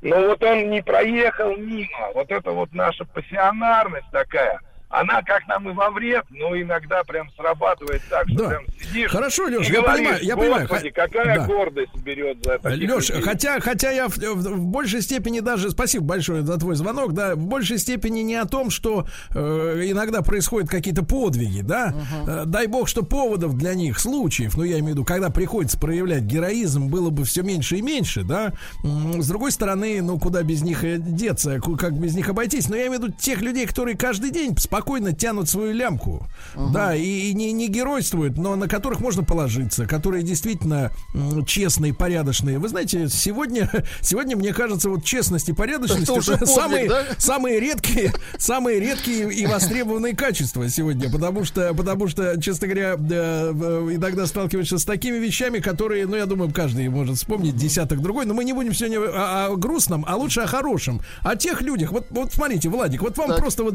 человек, например, например, отдал деньги. Так. Мне кажется, это уже сегодня повод для того, чтобы этого человека э, назвать, понимаете, сказать, он отдал деньги, понимаете, да? Давайте да. Светлану из Москвы послушаем. Свет, доброе утро. Доброе да. утро, доброе утро. Пожалуйста, Света, значит, ну кого мы можем э, вот сегодня назвать действительно с полной уверенностью? Вот настоящие приличные люди хорошие. Кого озвучите, да? Ну, для меня это, безусловно, моя бабушка Новосадова Вера Ивановна. Она прожила достаточно трудную жизнь. В 16 лет началась война, вот Великая Отечественная. Она всю войну проработала на заводе «Серп и молот», ветеран труда. После войны тоже жили очень тяжело, жили трудно. Ну вот обычная, простая, такая, можно сказать, среднестатистическая жизнь. Но вот именно ее честность, какая-то вот, ну, ничего для себя, да, то есть... Бескорыстие. Жили, Бескорыстие, да. И войну э, помогали там соседкам. Вот они жили в общежитии по... У кого-то украли карточки. Они делили вот этот свой обед, ну, вот пайки, которые им выдавали, это единственное, что они ели. Она делила там со своей землячкой. Просто Света, потому, Света, свой... а посмотри, да, вот, э, то есть восхищает то, что человек хочет отдавать еще сам не насытившись, да, сейчас можно слышать Конечно, такое. Сейчас тяжел, поднимусь, под, сейчас поднимусь и буду кому-нибудь помогать. Нет, а здесь нет, нет этого, вот это нет этой совершенно истории. Да, то есть, конечно, ну что-то там приобретали, что-то, но вот всю жизнь это была помощь другим, жизнь для других. Конечно, сейчас все живут, ну, да, для себя, а вот бабушка для, для нас, для своей дочери, вот для нас внучек, у меня сестра еще, не минута для себя, то есть все для других. И вот для меня это, конечно, сейчас очень трудно это понимать, и, не знаю, вот бабушка для, для меня огромный пример – и хочется да. быть на нее вот хотя бы частично похож. Светлана, спасибо вам большое за ваш звонок. Спасибо большое. Ну вот из Ростова Ирина пишет. «Э, есть же конкретные имена, фамилии, тоже uh-huh. называйте их, друзья, мы не стесняйтесь. Э, добро не должно замалчиваться, знаешь, э, такая ложная скромность. Ну, это как бы неудобно. Удобно, потому что, так сказать, бодяга всякая, она пропиарена, будь здоров. Доброе утро. Трапезникова Елена Вячеславовна очень хороший, справедливый, честный руководитель. Старается всем помочь и уладить конфликт конфликт. Это ага. Ростов-на-Дону. Например, да, вот фамилия, имя, отчество. Или, например, э, доброе утро, мой друг Юрий Сергеевич Ляхов, образец порядочности, честности и трудолюбия. Отличный семьянин, просто хороший человек, просто парень. Каких много, но для меня является человеком, на которого стараюсь равняться я. Вот Юра из Харькова нам пишет. Да. Пришел вопрос, а что упырь? Ну, как бы ну, его приглашают может быть, его дождемся. Давайте вот. Максима, Максима из Саранска послушаем. Ему 41 год. Максим, доброе утро. Доброе утро. Да, пожалуйста, есть такие люди рядом? Э, да, есть у нас в компании есть такой товарищ, э, если можно имя, Валера, его зовут Валера Митяшин. Это человек без высшего образования, он стал, стал главным инженером большого пищевого предприятия. Он э, гениальный механик, он железо чувствует знает. Если какой-то вопрос у нас у кого-то в компании возникает по железке, по любой, звоним ему, он говорит все, что нужно сделать и, и как, как это исправить. То есть он человек увлекающийся, это безсеребренник, это сто процентов. Все свое рабочее время, естественно, тратит на рабочий процесс и даже вечером дома. Э, переписка, компьютеры. Сейчас он занимается своим делом, пытается там делать какое-то оборудование. То есть я нашел какой-то прибор, который мне нужен. Говорю, Валян, нужно вот такое, только ну, только подешевле и попроще, чтобы работало. И просто, просто гениальный человек. И, и есть еще сейчас коллега на работе, я работаю в сельском хозяйстве, строитель э, Игорь Антипов. То есть это тоже, это турист, э, э работал с детьми в советское время. То это тоже человек такой, все у нас обычно ищут, чтобы с работы домой нести, а это наоборот э, какая-то проблема, что-то нет, он говорит, о, у меня дома где-то лежала старая штука, принесу. Я говорю, ну тебе самому понравится, раз дома есть. Ничего, ничего, валяется далеко не нужно. То есть это то же самое. Люди, которые э, не, не ищут, чтобы... Люди, которые, давай так скажем, люди, которые отдают и увлеченные своим делом, да. правильно? Да, да, да. да, да. Спасибо большое, это, спасибо. Это... Надо, э, спасибо большое, Максим. Да, надо громко говорить имена и фамилии этих людей. Ну вот, например, э, хочу рассказать про моего начальника. Зовут его Артур Романович, добрейший души человек, это из Ульяновска uh-huh. пишут. Э, делает все, чтобы его подчиненные зарабатывали. А если заказ мебели э, делает какая-нибудь бабушка или человек с маленьким достатком, делает все, чтобы цена была ближе к себестоимости. А рабочим платит, как будто мебель стоила как обычно. Да и вообще по жизни человек очень порядочный и справедливый. Горжусь тем, что работаю под началом такого человека. Андрей, 37 лет, из Ульяновска. Артур Романович. Вот, ага. да, такой вот, вот человек. сообщение из Омска. А, все самые честные и порядочные люди остались в Омске. Ну, давайте не будем так огульно. Почему а давайте не будем в... тянуть вот да, одеяло, да, на себя. карту на себя, не натягивай. Да, давайте Надежду из Новосибирска послушаем. Надежда, добрый день, здравствуйте. Здравствуйте. Надюш, ну кого вы назовете, да? Я бы хотела рассказать о человеке, которого я, к сожалению, пока знаю только через интернет по переписке, но надеюсь, я с ним познакомлюсь.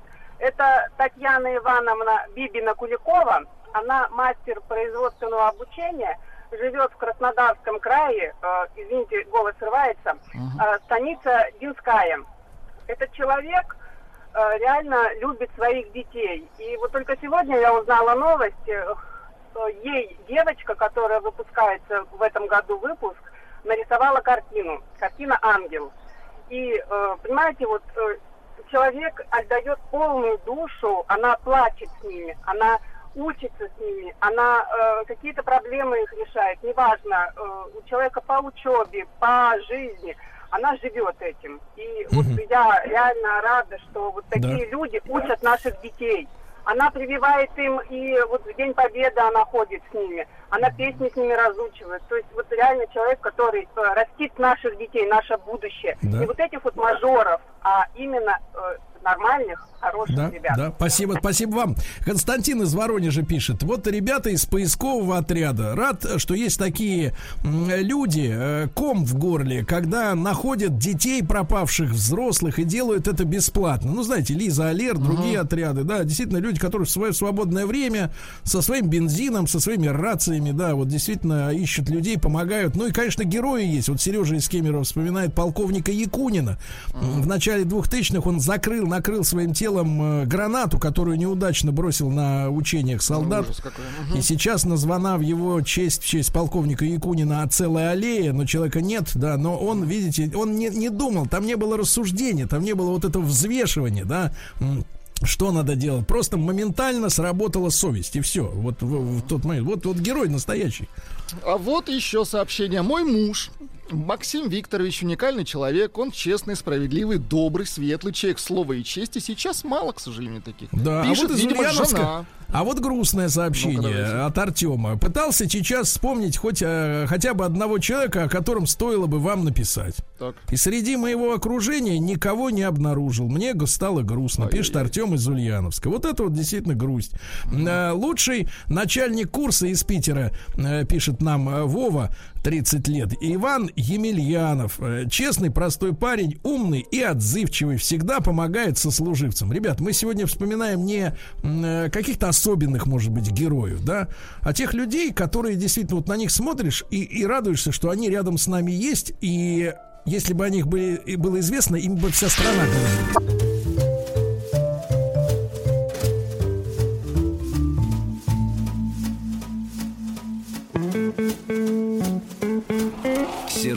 Стилавин и его друзья. Друзья мои, ну накануне праздника Дня России мы говорим о людях, которые и есть, собственно говоря, наша страна. Да, это простые люди. Если бы их не было, никакие бы такие столпы культуры, искусства, да, но они бы не вытянули бы, правильно? Потому что должны быть настоящие люди на местах. Вот, потому что то, что в телевизоре, это далеко. Э, вот, это не почувствуешь, как говорится, да, ни, ни, ни, ни рукой, ни сердцем. А вот и, так сказать, вот рядом, когда человек. Вот, например, из Москвы пишет нам, э, э, вернее, Коля из Новокузнецка, видимо, номер московский. Ага. Мой начальник Светлана Михайловна, отдел БТОП. Лучший руководитель, ей нужно ставить памятник. Больше не будет таких людей со старой закалкой. Ага. Вот. А вот пишет Дмитрий Квадратный. Хочу угу. поблагодарить простую русскую женщину Марину, которая приютила меня, кормит, одевает, содержит и терпит меня седьмой год.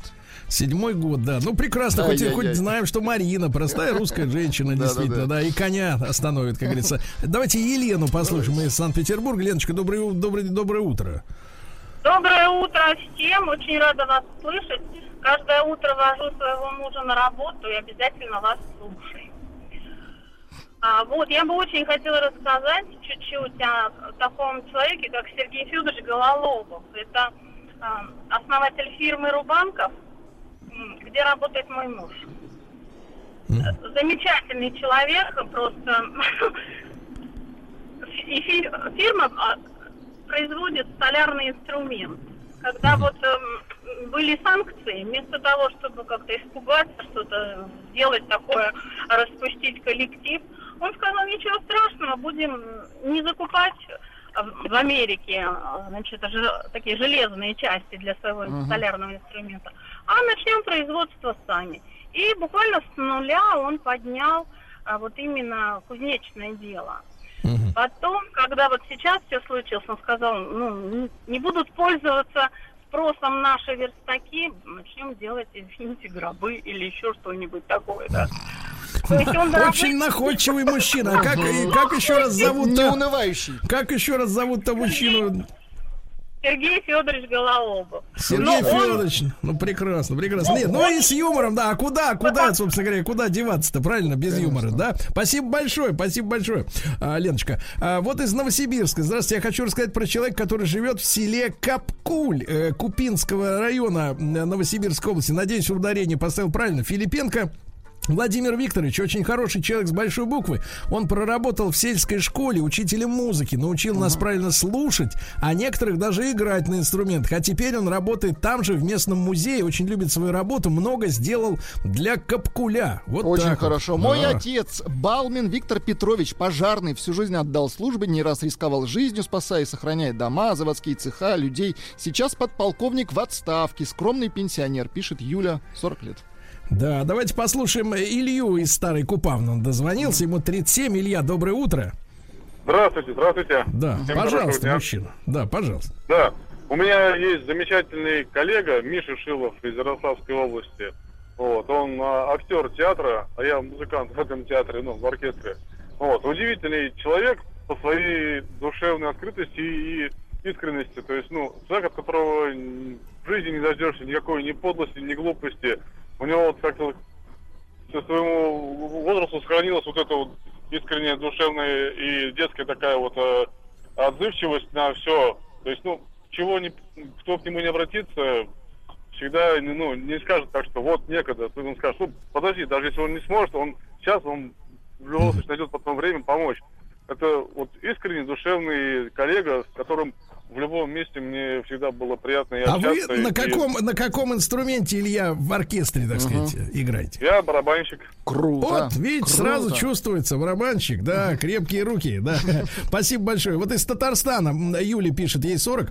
Мой отец Балмин Виктор а. Петрович, пожарный. А, это вы это читали, было, да? да? да. Вот да, вопрос да. пришел к нам. Здравствуйте, дорогие радиоведущие. Есть вопрос, почему Сергей э, Стилавин удалил свой Инстаграм? Что произошло? Я отвечаю, дружище, ты забыл Банин. Ну, зачем же так? Зачем же так? Ну, вот. А посмотрите, э, э, доброе утро. Э, такой человек, моя любимая мама, хирург, стоматолог высшей категории с 30-летним стажем, профессионал, отзывчивый, мастер, каких мало. Вот. А, Савчук Антон, город Екатеринбург, самостоятельно, иногда со спонсорами делает ремонт престарелым людям абсолютно бесплатно. Моя жена? Ксюшенька, очень честный и достойный человек человек старается всегда сделать так, чтобы все действительно, всем действительно было хорошо, старается помочь почти всегда в ущерб себе. Сама же от этого страдает, потому как очень часто ее помощь воспринимается как «кто везет, на том и едут» потихонечку переучаю ее, пишет человек. Не надо потихонечку, пусть человек э, приносит людям радость. Делает добро. Александр Викторович Ковальский, прекрасный человек и профессионал своего дела, больше 20 лет проработал на ангарском э, нефтехимическом производстве, был наставником у многих молодых специалистов, вырастил целое поколение профессионалов, а отзывчивый и невероятной э, души человек, да. Угу. А люди спрашивают, что же, упыря мы так и не услышим. А, видимо, мне, его мне не сообщают, что приличные люди. Нет, Видите, дело в том, что сорвался, пытался, а, сорвался? пытался, как удав Игорь карабкался по стене, но, к сожалению, сорвался. Может быть, еще перезвонит. Слушайте, я от себя скажу. Действительно, слава богу, есть приличные, порядочные люди. Э, я вот несколько лет назад с таким познакомился с человеком, удивившись, знаете чем? Вот его зовут Сергей Зверев, но не тот. А, не, тот. Не, не всех зовут так. Э, вот, вернее, не все люди с таким именем, значит, занимаются артистизмом. А, или парикмахерским искусством. Это человек, который, э, я познакомился, когда, кстати говоря, строил свою баню. Так. То есть вот сегодняшняя студия, она обязана, в принципе, этому человеку. То есть он специалист. А, но угу. Он очень дотошный. Он работал в Третьяковской галерее, занимался электричеством, осветительными угу. приборами. Вот. А потом замечательный дотошный человек, который действительно, знаете, вот бывает так вот, вот ты не просишь, а он угу. все равно что-то сделает, э, ну вот по технике, по электричеству, там, угу. по каким-то делам, а, и никогда не, не ставит вопрос, что за это надо доплатить что-то, угу. да, но сделает так, как действительно надо по уму, понимаете? Все, угу. когда затянуто, притянуто, все ну, по, профессионал, по, по, Большой, профессионал, да. который делает э, как надо, понимаешь, угу. а не на, так сказать, не халявит. Угу. Вот, вот этих людей очень нам, мне кажется, не хватает, которые на совесть работают. Я в этом смысле очень благодарен. Ребят, спасибо вам огромное за большое количество сообщений. Вот. Я считаю, что э, на таких людях, на простых, без громких имен медийных, э, страна вся и держится. Вот спасибо вам.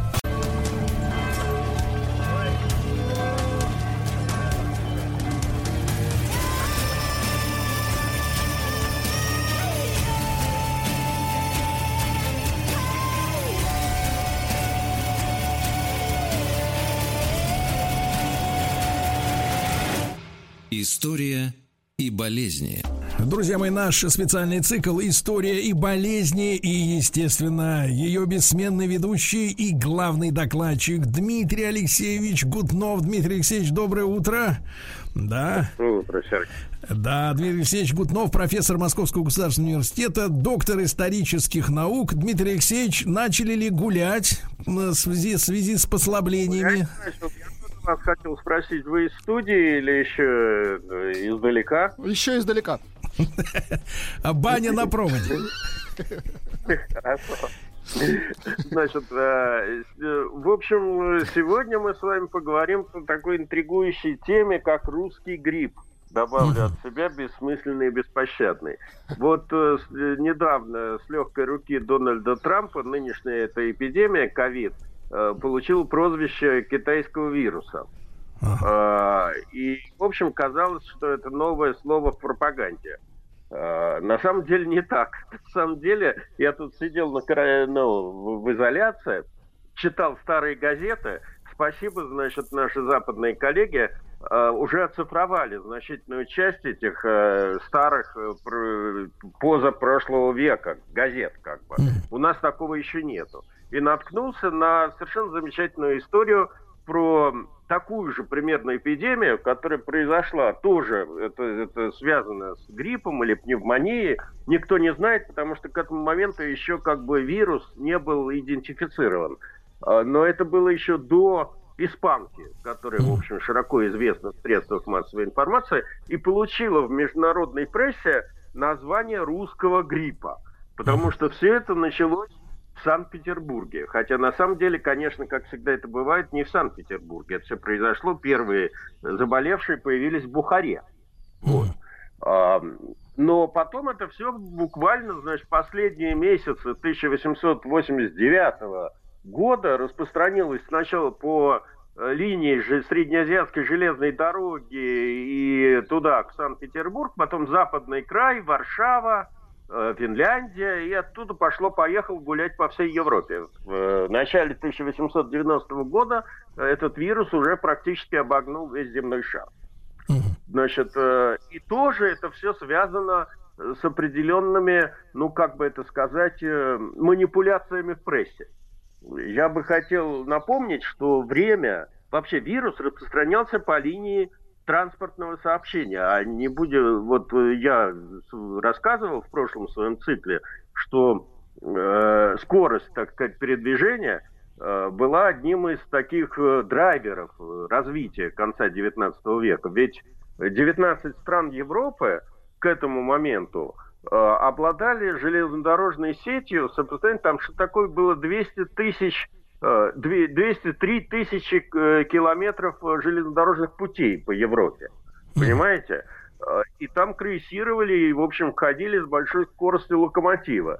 А если, так сказать, обратиться к тому циклу, который мы с вами проходили, когда там в прошлый раз, я про корабли рассказывал, то напомню, что немецкий пароход «Тевтоник» как раз в 1891 году дистанцию от Гамбурга до Нью-Йорка прошел всего за 5 дней. Это считалось просто как верхом скорости. Это одна сторона дела. Другая сторона дела, то, что помимо, так сказать, транспортных путей стало развиваться еще и телеграфное сообщение. То есть мир был опутан э, уже телеграфными э, проводами. Это тоже я специально говорю, потому что это очень смешная вещь. Некоторые вот сейчас считают, что во всем виноваты вышки сотовой связи, а американские журналисты в 1891 году все сваливали на телеграфные столбы. Понимаете? Дмитрий Алексеевич, а может они что-то, может они что-то знали, вот эти журналисты американские? Э, по поводу знания, вы понимаете, тут какое дело с газетами. С одной стороны, именно в конце XIX века это время золотого века журналистики именно газетной, потому что радио еще не было, а телевидение тем более, и поэтому вся информационная нагрузка лежала на газетах. И теперь читательский успех любого периодического издания напрямую зависел от оперативности информирования и, соответственно, значит, наличия вот этих вот телеграфных телефонных связей. Понимаете? Это с одной стороны. А с другой стороны, именно в конце XIX века стала очевидна зависимость коммерческого успеха газет от публиковавшейся там рекламы. Я не буду тут э, отвлекать внимание на разного рода цитаты, там типа рекламы, двигатель торговли. Но э, надо понимать, что нормальный статистический человек не будет покупать газету только ради рекламы, да? А ради новостей, в отсутствии, так сказать, других средств массовой информации, он купит. И вот это вот сочетание, с одной стороны, быстроты разви... распространения эпидемии в связи с развитием транспортной системы, и вот это вот сочетание коммерциализации, так сказать, средств массовой информации, они дали тот эффект, который э, привел к своего рода панике в мире, связанной с этим самым русским гриппом. Итак, я извиняюсь, мне придется апеллировать к иностранным газетам вот по той причине, что я не могу как бы пойти в библиотеку из-за нашего, так, нашей ситуации и посмотреть, что писали русские газеты. А, так сказать, что иностранцы писали, я вполне вижу. Так вот, значит, э, где-то в э, последние месяцы, в ноябре, в декабре 1889 года, особенно английские газеты, надо сказать, что тогда американцы еще гегемонизмом не страдали, и поэтому, в общем, как бы главным, так сказать, человек, главным государством, которое так сказать, задавало основную повестку дня, были англичане. В общем, они стали писать э, панические сообщения из Санкт-Петербурга такого содержания, что в Санкт-Петербурге свирепствует любопытная эпидемия. Некоторые отождествляют ее с лихорадкой Денге, распространенной в Греции и в Турции. Для меня было, вообще говоря, откровением, что в Турции была лихорадка Денге и Греции. А, российские врачи называют это гриппом, симптомы которого являются повышение температуры, головная боль. Узнаете? Кашель.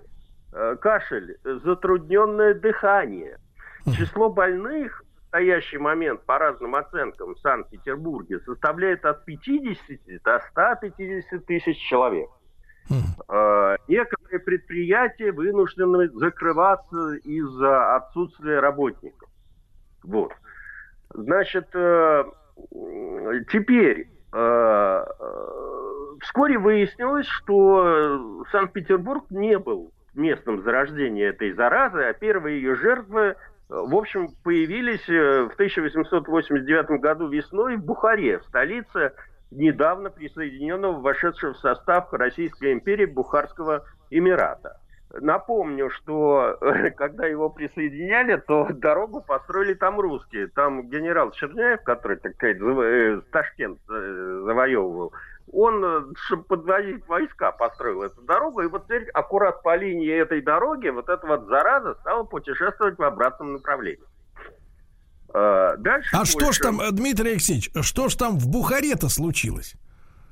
А, да ничего, просто, как бы это сказать, вот такое гриппозное, гриппозное воспаление легких. Грипп, пневмония, значит, люди кашляют, э, затрудненное дыхание, кто-то это все перерастает в пневмонию, поскольку тогда антибиотиков не было. Там, конечно, лечились каким-то гусиным жиром, распиранием, но довольно большое количество жертв этого всего дела было. А, теперь э, иностранцы, естественно, гораздо более в панических, так сказать, тонах это все описывают, чем наши. Эм, э, в частности, значит, Portsmouth Times, например, пишет, эпидемия, которую врачи называют гриппом, очевидно, не имеет лучшего названия и продолжает бушевать в Санкт-Петербурге так же сильно, как и раньше, и даже кажется, что распространяется по всей стране. Болезнь, как сообщается, не смертельна и длится в большинстве случаев всего несколько дней. Тем не менее, то обстоятельство, что от нее не застрахованы ни богатые, ни бедные, а, и более того, в тяжелой форме болеют несколько великих князей, а, все это как бы внушает огромные опасения. Вообще, Дмитрий Алексеевич, хорошая формулировка могла бы быть болезнь, от которой застрахованы бедные. Э, да, ну там э, история же такая, понимаете, так же, как и сейчас с этой самой э, ковид-эпидемией, э, страдают больше всего люди, которые находятся в коллективе. Поэтому первыми в этой всей обстановке пострадали рабочие предприятий, где скучно они там работают, вот выборгская сторона, там вот эти вот все промышленные. Потом телеграфные работники, которые сидят в офисе, понимаете? Значит, разного рода транспортные предприятия, потому что в, трамвае, в конке едешь, там заражаешься, понимаете? Вот. И э, чем еще была бы, естественно, тиражировалась паника, от чего?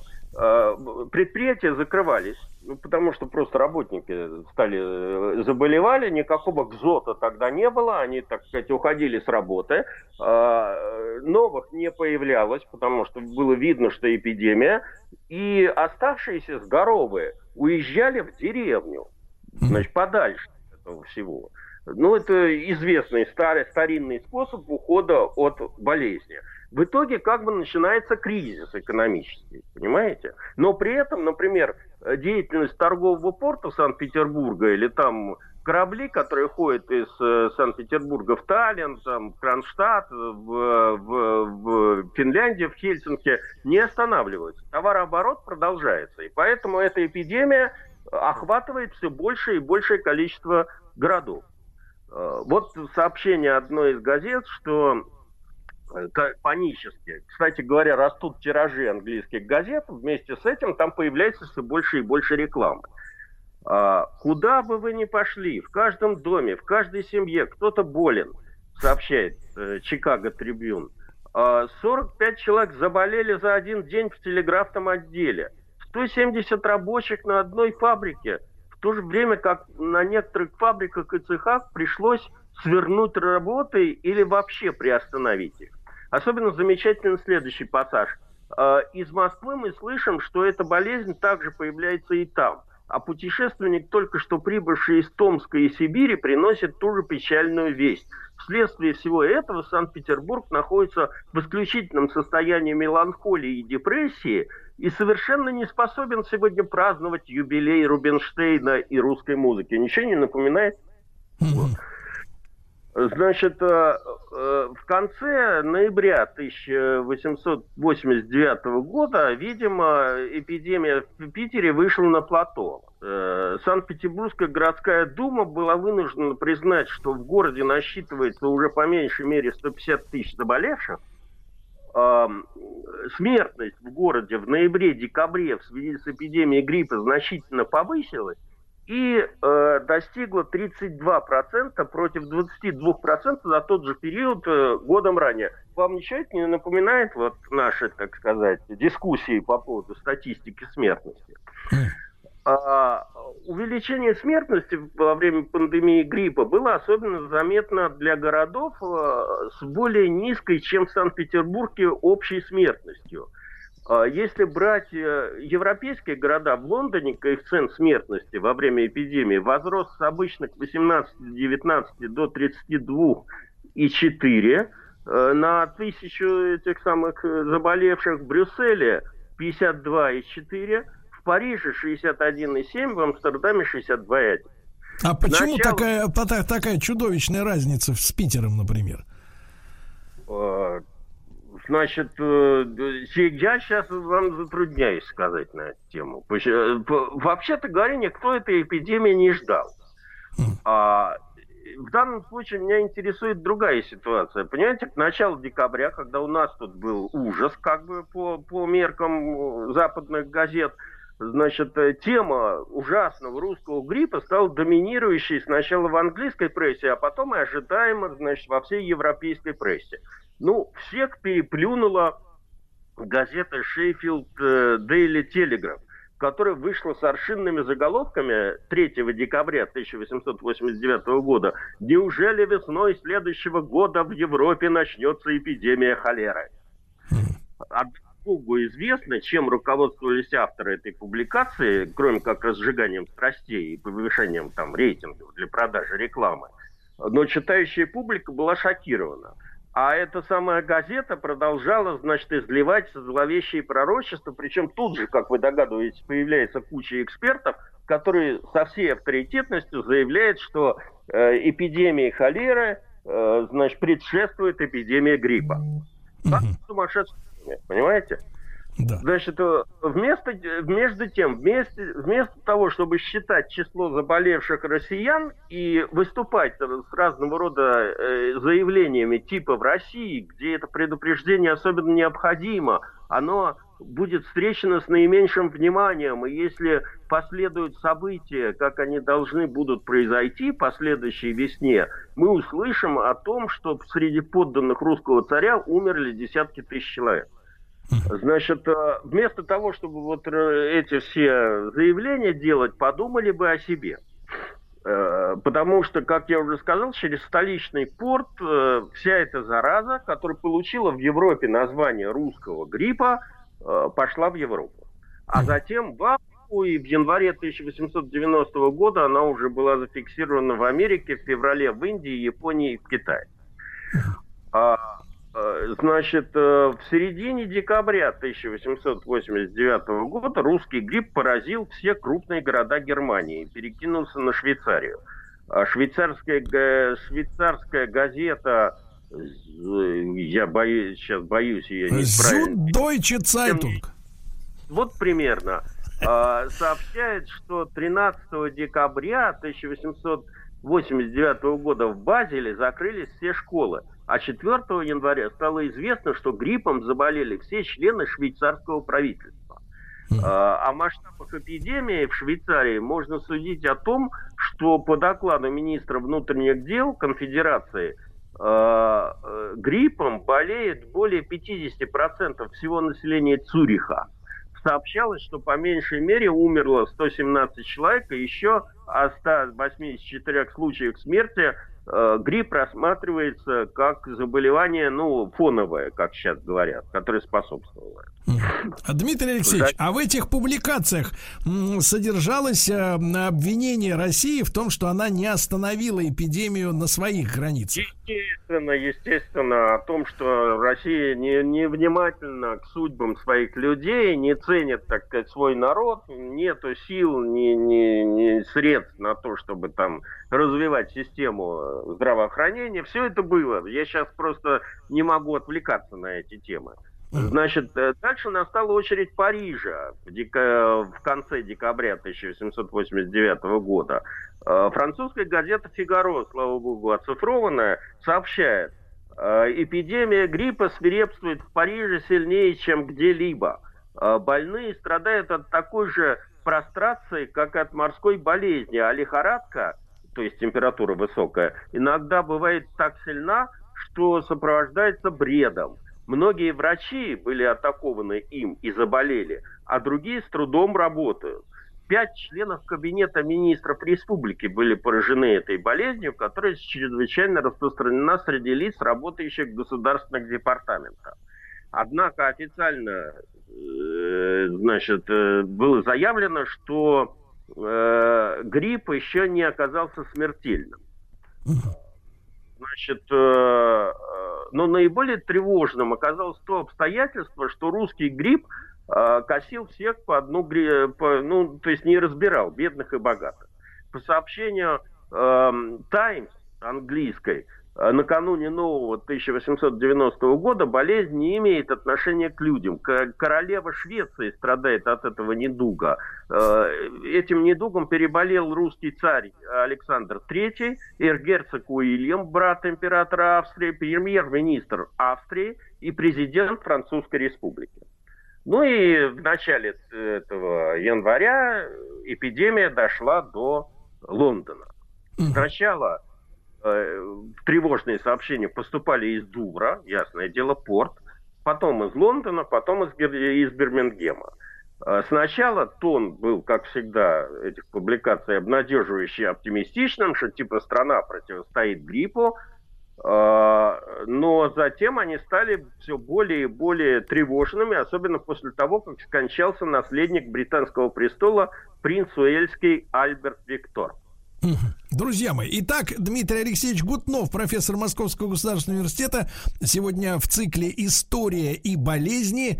Эпидемия русского так называемого гриппа 1889 года».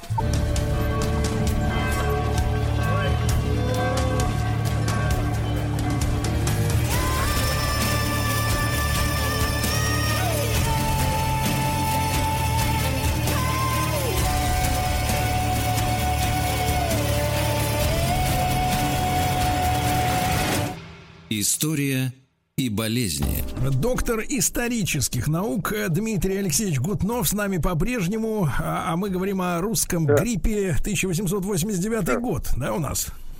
Совершенно верно. 90-й уже год начался, и у нас умирает э, наследник британского престола. По совести сказать, глядя через сто лет, англичане меня простят, в общем, это было большим облегчением для э, английской короны, что этот самый Альберт Виктор умер.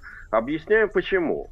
Значит, э, читая газеты, выясняешь, что сначала его вытащили из какого-то мужского борделя на Кливленд-стрит в Лондоне – было большой, был большой скандал, но судьба династии и общества были важнее, и чтобы понять это, чтобы замять этот скандал, принц был срочно отправлен в путешествие по Индии, и было объявлено об его помолвке. И с кем бы вы думали, э, он должен был повенчаться?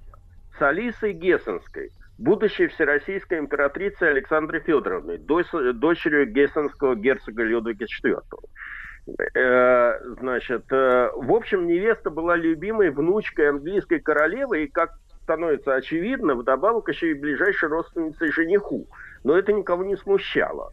Э, тем не менее, несмотря на давление бабушки, Алиса отказался. У нее как раз в это время разгорался роман с Николаем II. А Альберт Виктор продолжал куролесить, я просто даже рассказывать не буду. Там, значит, э, то он, значит, связался с какими-то актрисками, эти актриски пытались э, с королевской, вымогать у королевской семьи, значит, какие-то отступные, э, какая-то из актрис вообще кончила жизнь самоубийством. В общем, очень, так сказать, история увлекательная для желтой прессы. В конце концов, королевой э, должна стать, э, женой принца должна была стать Мария Текская, дочь кузины королевы Виктории. Тоже не самая, так сказать, дальняя родственница. Поэтому, в общем, проблемы генетические этой династии были очевидны, должны были быть очевидны. Но вот он умер. Кстати говоря, королева, то есть это Мария Текская, в конце концов, стала королевой, только она вышла замуж за брата этого, значит, Альбера Виктора, Альберта Виктора, э, человека, которого мы знаем как Георг Пятый. И если помните, мы с вами обсуждали, откуда идет название корабля Queen Mary. Вот да. это от нее. Э, так, э, вот. Дмитрий Алексеевич, а Георг Пятый это тот самый близнец, грубо говоря, нашего императора? Да, да, да, да, да, да. Именно правильно. Значит, за всей этой газетной шумихой могу продолжать дальше. В общем, как бы газеты эти иностранные дают э, большую благодатную почву для того, чтобы все эти скандалы рассказывать. Но я отвлекусь от э, основной темы. Могу только сказать, что э, среди жертв этой эпидемии, по крайней мере в Англии, стал главноуправляющий Британской империи Оливер Бенчап Ковентри – значит, э, министр иностранных дел Ее Величества Эдвард Генри Стэнли и проживавшая там Софья Ковалевская в 1891 году. Да вы что? Значит, да. А, за всей этой газетной шумихой, естественно, терялись реальные усилия целой плеяды русских врачей, которые первыми столкнулись с этой угрозой русского гриппа и пытались ей, если не противостоять, но как минимум каким-то образом изучать э, закономерности распространения этой эпидемии. Дмитрий Алексеевич, а вот говоря, смотрите, да. Э, Дмитрий Алексеевич, а русский грипп, э, это же, так сказать, Russian flu, это импортное название, а вот Абсолютно внутри России... Импорт азиатский. Азиатский. Потому что для нас пошел из Бухары, угу. а Бухара была Азией. Он у нас назывался азиатским гриппом, потом, естественно, наши, так сказать, газеты уже стали пере, э, называть это русским гриппом по, по аналогии, если весь мир называет, как мы будем по-другому называть, понимаете? Вот. А, э, так вот, э, именно русские врачи, там, Верикунтов, Тарнавский, Филиппов, там целая школа была врачей, они изучали распространение этого гриппа, и у них накопился довольно обширный материал эпидемиологических наблюдений, позволивших сделать важный вывод о природе, природе вообще гриппозных эпидемий. В частности, они первые, так сказать, выдвинули идею, что эта эпидемия распространяется именно по транспортным путям. И э, они первые подметили, что как бы основными жертвами этой эпидемии становятся жители больших городов, которые являются транспортными узлами, с одной стороны, а с другой стороны, крупными промышленными, там, какими угодно торговыми и там подобные центрами. Понимаете? Да. Вот. И в их трудах было показано, что эпидемия гриппа обычно начинается с э, единичных заболеваний, которые перерастают затем в эпидемии в местах массового скопления людей значит, э, что для распространения гриппа не столь важно расстояние между двумя географическими пунктами, сколько оживленность отношений между ними. В общем, все, что нам рассказывают обычно по телевизору сейчас в период эпидемии, было уже, в общем, написано вот в конце 19 века, еще до испанки, нашими врачами. А, более проблематично стоит вопрос о жертвах этой эпидемии. В литературе ходит цифра где-то миллион смертей от этой эпидемии и 70 миллионов человек, которые переболели этим гриппом в мире. Я, честно говоря, не нашел источник этих сведений, поскольку, в общем, тогда не было таких анализов, как сейчас делают на ковид. В общем, эти, они, они эти цифры весьма условно. Э, во всех случаях очевидным является тот факт, что на некоторое время болезнь парализовала социальную и экономическую жизнь больших городов Европы и Северной Америки. Но клиническая картина гриппа э, мало отличалась и различалась в разных странах.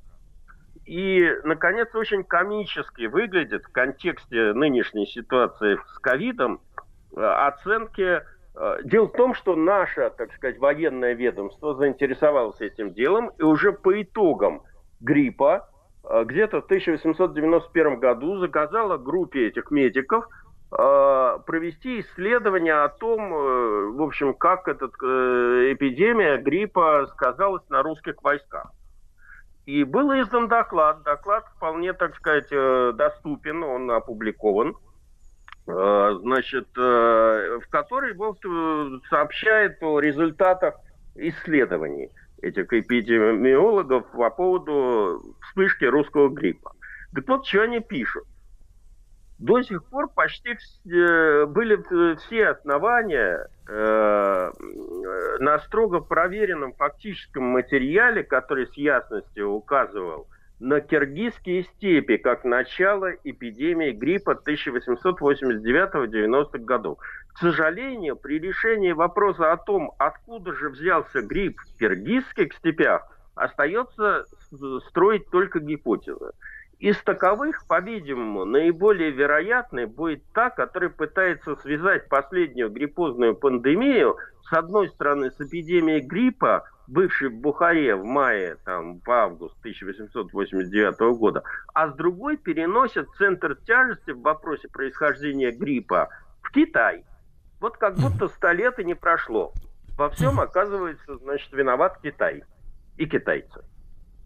Э, вот что, э, так сказать, мы узнаем, когда мы копнем чуть поглубже и почитаем газеты столетней давности. Понимаете, как это? Дмитрий Алексеевич, а вот вы нам рассказывали, когда мы говорили о венецианских событиях, да, что там да. были специальные могильники, их потом исследовали. Э, я так понимаю, что да. до этого, до русского гриппа не дошли руки вот этих вот нынешних лабораторных исследователей. Э, да я думаю, да. Я думаю, что, во-первых, не было... Э, их хранили не отдельно, а их хранили, в, так сказать, э, в обычном порядке. И вообще, каких, насколько я понимаю, никаких карантинных мер в Санкт-Петербурге, в Москве и в других крупных городах империи не было. Но болели и болели, понимаете? У нас же и тот самый, как такового трудового законодательства не было, а то, которое было, это институт фабрично-заводских инспекторов, которые там в лучшем случае могли отменить решение администрации, там какое-то несправедливое, а защиты труда как таковой, это уже наследие советской власти, как бы не, не относиться. Дмитрий Алексеевич, то есть, получается, не рабочие дни не объявляли в Российской империи? Нет, нет, там, там другое было. Там очень смешно, значит, э, там были переполнены военные госпитали, потому что, естественно, одним из очагов распространения были гвардейские полки. И в какой-то момент э, появились, э, так сказать, просто душ, душераздирающие сообщения иностранной прессы, что охранять царскую семью некому. Значит, там до трети личного состава Преображенского, Семеновского и тому подобных полков находились в лазаретах. Вот. Другое дело, в отличие от простых рабочих, которые, так сказать, страдали дома, э, этих там каким-то образом лечили, и поэтому там смертность у них в полках была не такой большой, как в рабочих кварталах. Понимаете? Но все равно. И маски тогда не догадались надевать на лица. Э, да, ну, как бы непонятно, понимаете, значит, э, до конца было неясно, это как, как бы грипп, он смертельный или это как бы особенности каждого организма, ослабленного или наоборот, там, они, этот организм может бороться и тому подобное. Вот. И вообще, как бы вирусная природа гриппа была и неизвестна к тому времени. Не забывайте, что э, чуму, как бы возбудители чумы открыли только в 1900, дай бог памяти, пятом году. Еще через 15 лет это ТИФ и э, возбудитель ТИФа брюшного и сыпного, а, а грипп и тому подобное еще позже. Еще позже, я так и понял, да.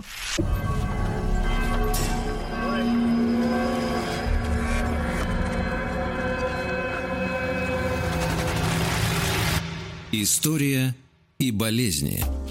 Друзья мои, истории и болезни Дмитрий Алексеевич Гутнов, профессор Московского государственного университета с нами. Мы сегодня говорим о русском гриппе, который э, стартовал, его распространение стартовало в 1889 э, году. Дмитрий Алексеевич, а вот сегодня у нас до сих пор, ну, конечно, нынешняя эпидемия оставляет массу вопросов, и до сих пор непонятна э, избирательность нынешнего вируса, да, хотя, ну, хотя врачи, да, и специалисты подчеркивают, это признается, что мужчины в большей степени входят в группу риска, чем женщины, да?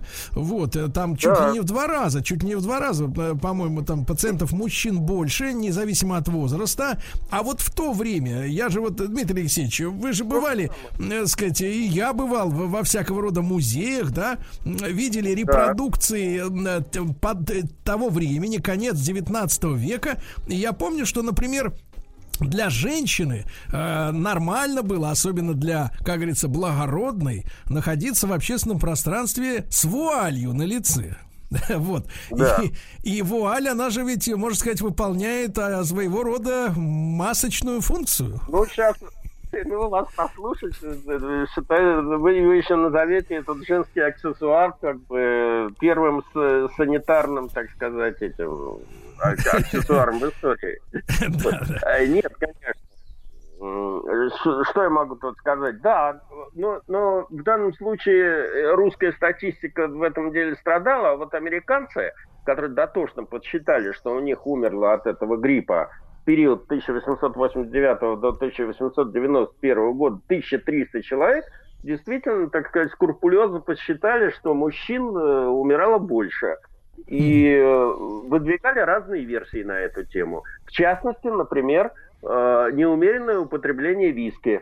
которая, так сказать, в совокупности с этим гриппом э, дает какой-то там болезнетворный эффект. Понимаете? Да это же Не можно знаю. сказать какой-то поклеп. Ну, можно сказать и так. Но, не, после- понимаете, после того, как я прочел про эти телеграфные столбы, ну, там развивалось электричество, и поскольку страдали во многом телеграфные работники, которые работали на этих телеграфных станциях и заражали друг друга, что совершенно очевидно, потому что они работали в одном помещении. Но эти, э, как его, журналисты тут же составили версию, что все это от электричества, которое везде внедряется и которое имеет какое-то излучение, и вот именно оно способствует этому гриппозному заболеванию. Дмитрий Алексеевич, Понимаете? ну там же, там же история несколько даже шире, потому что э, наши сегодняшние специалисты, то есть журналистика шагнула в народ самым широким образом, да? Если ты не профессор и не ученый, а руки у тебя тоже чистые и белые, то ты явно блогер. Вот, и таких сейчас пруд пруди, и сегодня, если зайдешь э, в YouTube, то, э, например, вот э, такие исторические, я не знаю, может, вы меня поправите, или это надо к техническим специалистам обращаться, или квазиисторические факты, что в те времена, когда, ну, собственно говоря, и пошел, пошло, пошло, пошел расцвет именно электротехники, да, и когда уже там такие монстры, да, не, не, не только наши Ладыгин с Яблочковым, но и сербский, э, соответственно, Тесла, да, уже начал сиять, и, и даже вот Менделееву якобы вменяется в заслугу, что он в своей таблице имел такой элемент, как эфир.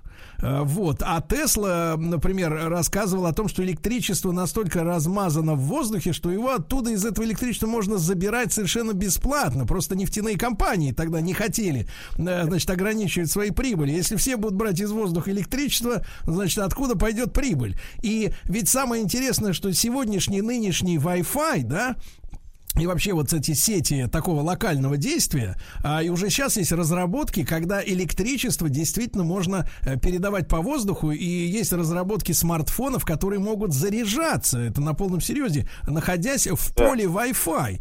То есть вот э, э, поэтому, наверное, дело даже не столько в телеграфе, сколько во всеобщем увери- уверенности, что электричество, которое вот здесь вокруг нас есть, и его много, оно как-то может влиять, наверное, нет? Ну да, естественно, это неосознанные страхи. Ну вот насколько на самом деле, Сергей, смотрите, вот сто лет прошло, а мы живем вот э, на самом деле, опять же, во власти вот этих всех мифов. Я на моем веку, я помню, когда был свиной грипп в начале 2000-х, все, э, значит, как бы э, кивали на вышке связи сотовой 3G как виновника распространения этого самого свиного гриппа. Теперь, значит, прошло 10 лет, у нас новый коронавирус, и теперь во всем виноваты эти э, G5. Понимаете? Да. Э, Вот, на самом деле мы живем, да, в каком-то архетипе, вообще говоря. Вот, чисто примитивном языческом и тому подобное. Да, в этом смысле, в этом смысле вот э, ссылки, которые часто используются, что ну мы же теперь в 21 веке, они как-то не очень работают, да, согласитесь. То есть человек-то вроде как а, обложился, обложился гаджетами и технологиями, а сознание это примитивное достаточно. как у дикаря. Вот. И Я уже не буду говорить о том, что, например, в Англии был замечен падеж свиней э, во время 1889 года, что, в общем, на самом деле указывает, что это было какое-то, э, в общем, какое-то поветрие, это гриппозное, которое имеет какой-то вот э, то ли птичий грипп, то ли свиной грипп, то есть какая-то модификация вот этих вот ковидов, которая еще не набрала такой силы, как она набрала там во время эпидемии испанки, понимаете? Да, Хотя да. подтвердить Дмитрий проверить Алексеевич, да, Дмитрий Алексеевич, огромное вам спасибо, как обычно. Профессор МГУ, доктор исторических наук, весь цикл «История и болезни», друзья мои, можно, можно слушать в удобное для вас время на сайте радиомаяк.ру, в подкастах, в iTunes. Будьте с нами. Студия кинопрограмм «Телерадиоком» представляет Просто абсурд. Просто Не просто Мария. Да, друзья мои, не просто Мария, друзья мои, а Мария Киселева, доктор, понимаешь, психологических наук, клинический психолог. Мария, доброе утро. Да. Доброе утро. Да, здравствуйте, Мария. Сегодня будет жарко, обещают до 32. Ну, Да, вот. уже чувствуется. Уже чувствуется, да. Мария, ну мы соскучились, и к нам, конечно, потянулись, потянулись снова вереницами прекрасные письма, которые вы так любите, да, разбирать. И письмо, начнем мы с письма, которое произвело неизгладимое впечатление на нашего Владулю. Так. Да. Вот, вот и он, да. Угу. Письмо называется так, Мария, ну оно сегодня с утра сделало наше, наше утро. Чуть наш лучше день, сделало. Наш день, да. А, заголовок такой, Мария. Меня объедает моя девушка. Мы будем, мы будем сегодня разбираться. Она Вот, а, а, как, как? Она, говорю, пиранья? Нет, она женщина. Нет, а я бы сказал точнее, она просто человек. Про- просто человек. Прожорливая женщина. Да, ну вот она пи- пишет, мужчина, да, мне 26, девушке 24, мы вместе полгода, живем один месяц вместе, работаем, скидываемся на продукты, вместе готовим. Так вот, она много ест. Например, ужин, Мари, тут важны подробности, правильно, важны. А, Два куска мяса запеченного, салат овощной, в него входят масло оливковое, помидоры, укроп, петрушка, шпинат. Садимся есть. Она берет себе кусок мяса и салат, нормальную порцию. Я также. Я офигел, я думал, это все мне. А она, значит, э, только кефира выпьет, ну, максимум э, чуть-чуть поклюет салатика. Но промолчал.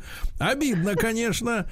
Утром у нас было ветчина на 4 бутерброда, сыр 6 кусков, пе- пе- перец болгарский. Я подумал, она съест кусок сыра или вообще только чай. Так она съела два куска буженины. Сыр три куска из четырех, да? А, значит, пару кусков перца болгарского. Я также. Я чуть все не высказал. Я, я как думал, э, что женщина готовит, а мужчина ест. А она сидит, значит, и любуется мужчиной. Я уже и так смирился, что готовлю вместе с ней. Вчера был последний удар, то есть последняя капля. Мы пришли с работы, приготовили рис с овощами и четыре стейка.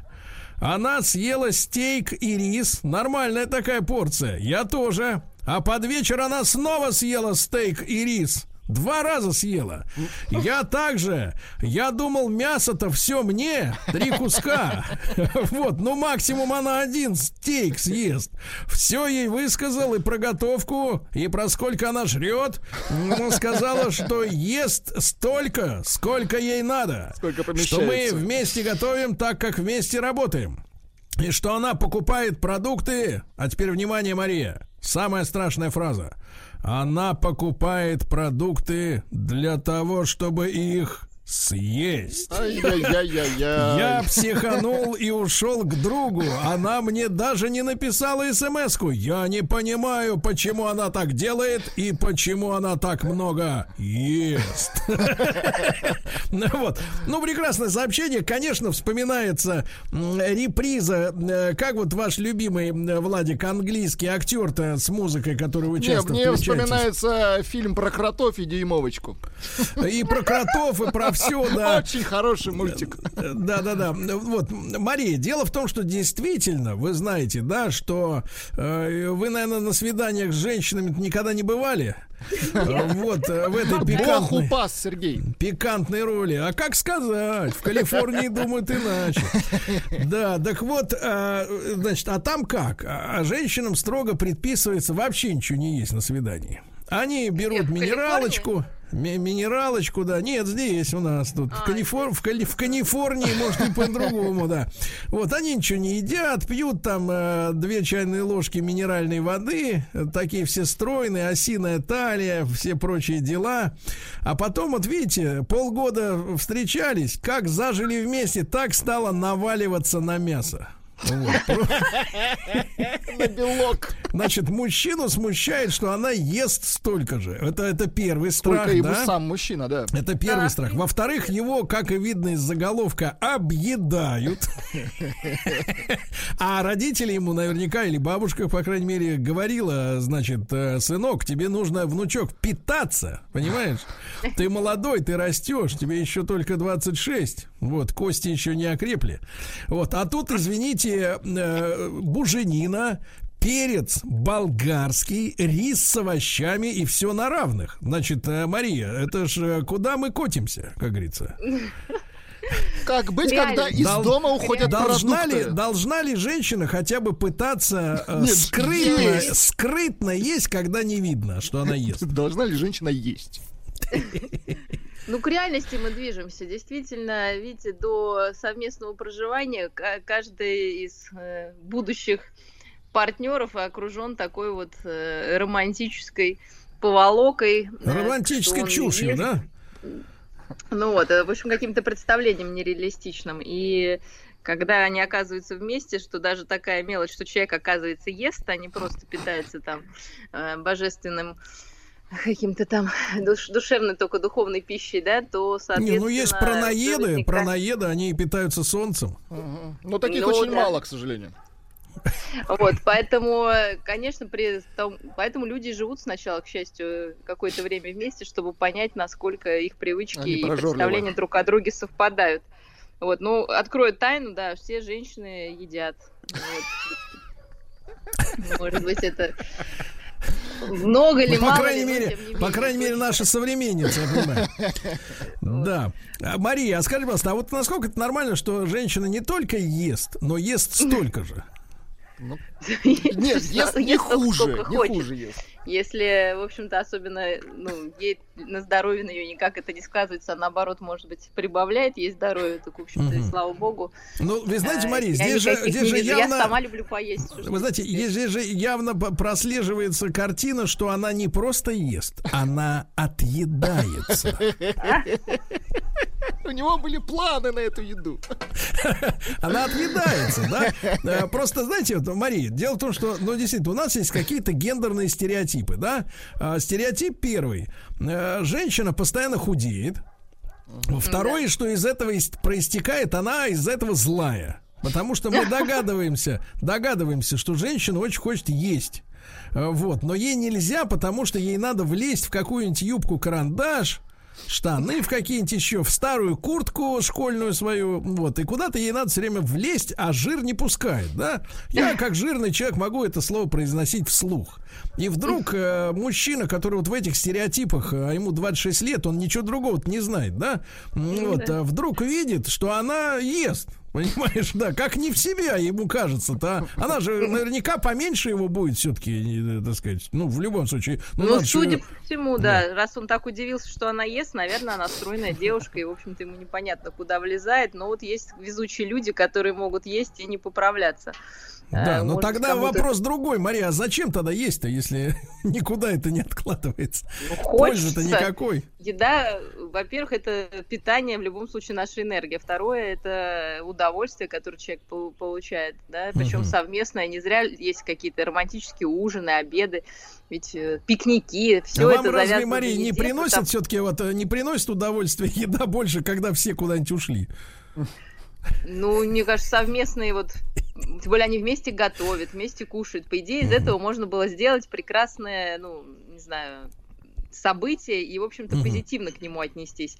Но почему-то наш герой, видите, решил посчитать. Ну, я, Да. я вижу, Мария, я вижу, Мария, что Но мне данном... кажется, что это просто какой-то, не знаю, рассказ о Генри. Вот у меня Не, Ну, такое. какой рассказ о Генри? Все законно. Э, М- Мария, просто дело в том, что э, я вижу, что дело-то к свадьбе не пойдет. И как быть Ну, молодому не человеку? пойдет, значит. Дело к свадьбе не пойдет. То есть она как бы решила просто на как на курорт съездить, немножко подлечиться, подкормиться, да?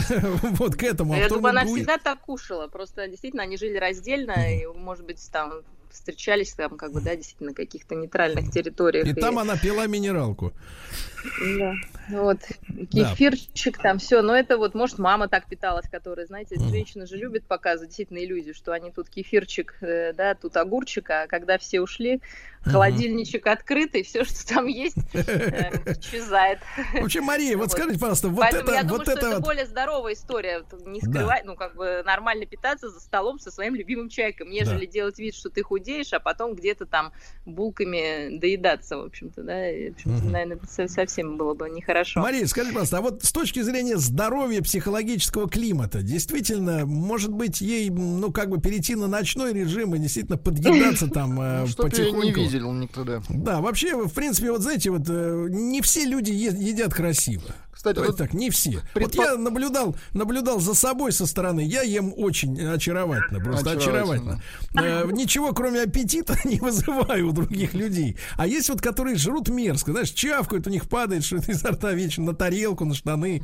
Ну, Вот эти мерз- мразоты, да? Вот. И, соответственно, может быть, действительно и не надо вот совместно питаться, потому что ты видишь, как человек, вот не все едят красиво. Понимаете, да, Мария. Ну, я думаю, что это один из критериев, конечно, выбора себе пары. Если вам нравится, как ваш партнер кушает, и для вас это скорее радость, нежели там раздражение, разочарование, то, в общем-то, это хорошо. И с другой стороны, если вас это раздражает, я думаю, что нужно задуматься о совместимости. Да, Вот, то есть это четкий что- психологический критерий, да, вот это вот удовольствие от я того, считаю, что человеку что, хорошо. конечно, да, я считаю, что да. Тут А Даже здесь ты когда просто... у человека что-то падает, сыпется, ну, для Мгм. вас это умильно и мило, Нет, да? э, вот нет, мало того, что варианты. падает, Кому-то сыпется- мерзко, Да, а вам да. это приятно, смешно, как-то забавно, там, да? Вы радуетесь. Нет, тут ну, в Да. письме совершенно не смешно. Хочется вырвать у нее изо рта этот стейк. Предположение Ну, пришло. это Да. не смешно. А, да, это возможно, пишут девушка на сносях. Вот. Тоже вариант. Когда появляется, если не было аппетита, и вдруг он Появился, есть. и он действительно как мужской. Не хуже, по крайней мере. Ну, а что здесь такого? Ничего такого, конечно. Все Может, она там, не знаю, спортсменка какая-нибудь, которой нужно лишнее, э, больше питания. Да. И Мария, тогда перейдем мы к... Хорошо, с этим понятно. Тут, в принципе, все ясно, да? Все ясно. Дело надо, надо Мгм. по рукам бить просто, когда накладывает. Вот. А написал мне письмо мужчина. Значит, Удивительно. вот, а, действительно, вот таким мужчинам, как Владик, это удивительно. А вот он сам о себе, я письмо это несколько дней назад э, с утра пораньше читал, очень огорчился, а теперь хочу вот м, с Марией прояснить, что происходит с народом в целом. Значит, пишет следующее, что мужчине 39 лет, вот, э, я сижу и реву, что, соответственно, не свойственно такому мужику. Э, И скажу честно, пишет он, не знаю, зачем я вам пишу. Вот. э, Дело в том, что я не могу об этом рассказать даже своим друзьям, людям, которые меня знают. А вы, Сергей, вам могу, потому что вы со мной лично не знакомы, и как-то вот мне проще высказаться. А фраза в письме, в первом, да, который мне прислал, главное следующее. От меня сегодня ушла жена. Единственное, что у меня осталось, это воспоминания. И я, соответственно, вступил в переписку, хотя делаю это не часто, но когда случай подворачивается такой, который, ну, такой неясный, да, и смотрю, человеку действительно плохо по-настоящему. Я вступил в переписку, я выяснил, да, вкратце перескажу, что за три года их отношений, которые начались в интернете, э, детей они не нажили, она, так сказать, гражданская э, жена, вот, и, э, так сказать, последние полгода эта девушка, которая перестала, я так понимаю, работать, ну, з- по нормальной специальности, э, ну, нормальный мы называем, когда есть э, две смс в месяц и трудовой коллектив, да, худо-бедно. М, Так вот, я работаю, пишет он, удаленно, он айтишник, а она в последние полгода начала заниматься нумерологией. Это когда, значит, человек при рождении получает комбинацию цифр, ну, я имею в виду, это, наверное, месяц, год, дата, может быть, даже время рождения или какие-то там координаты в центуре, как говорится.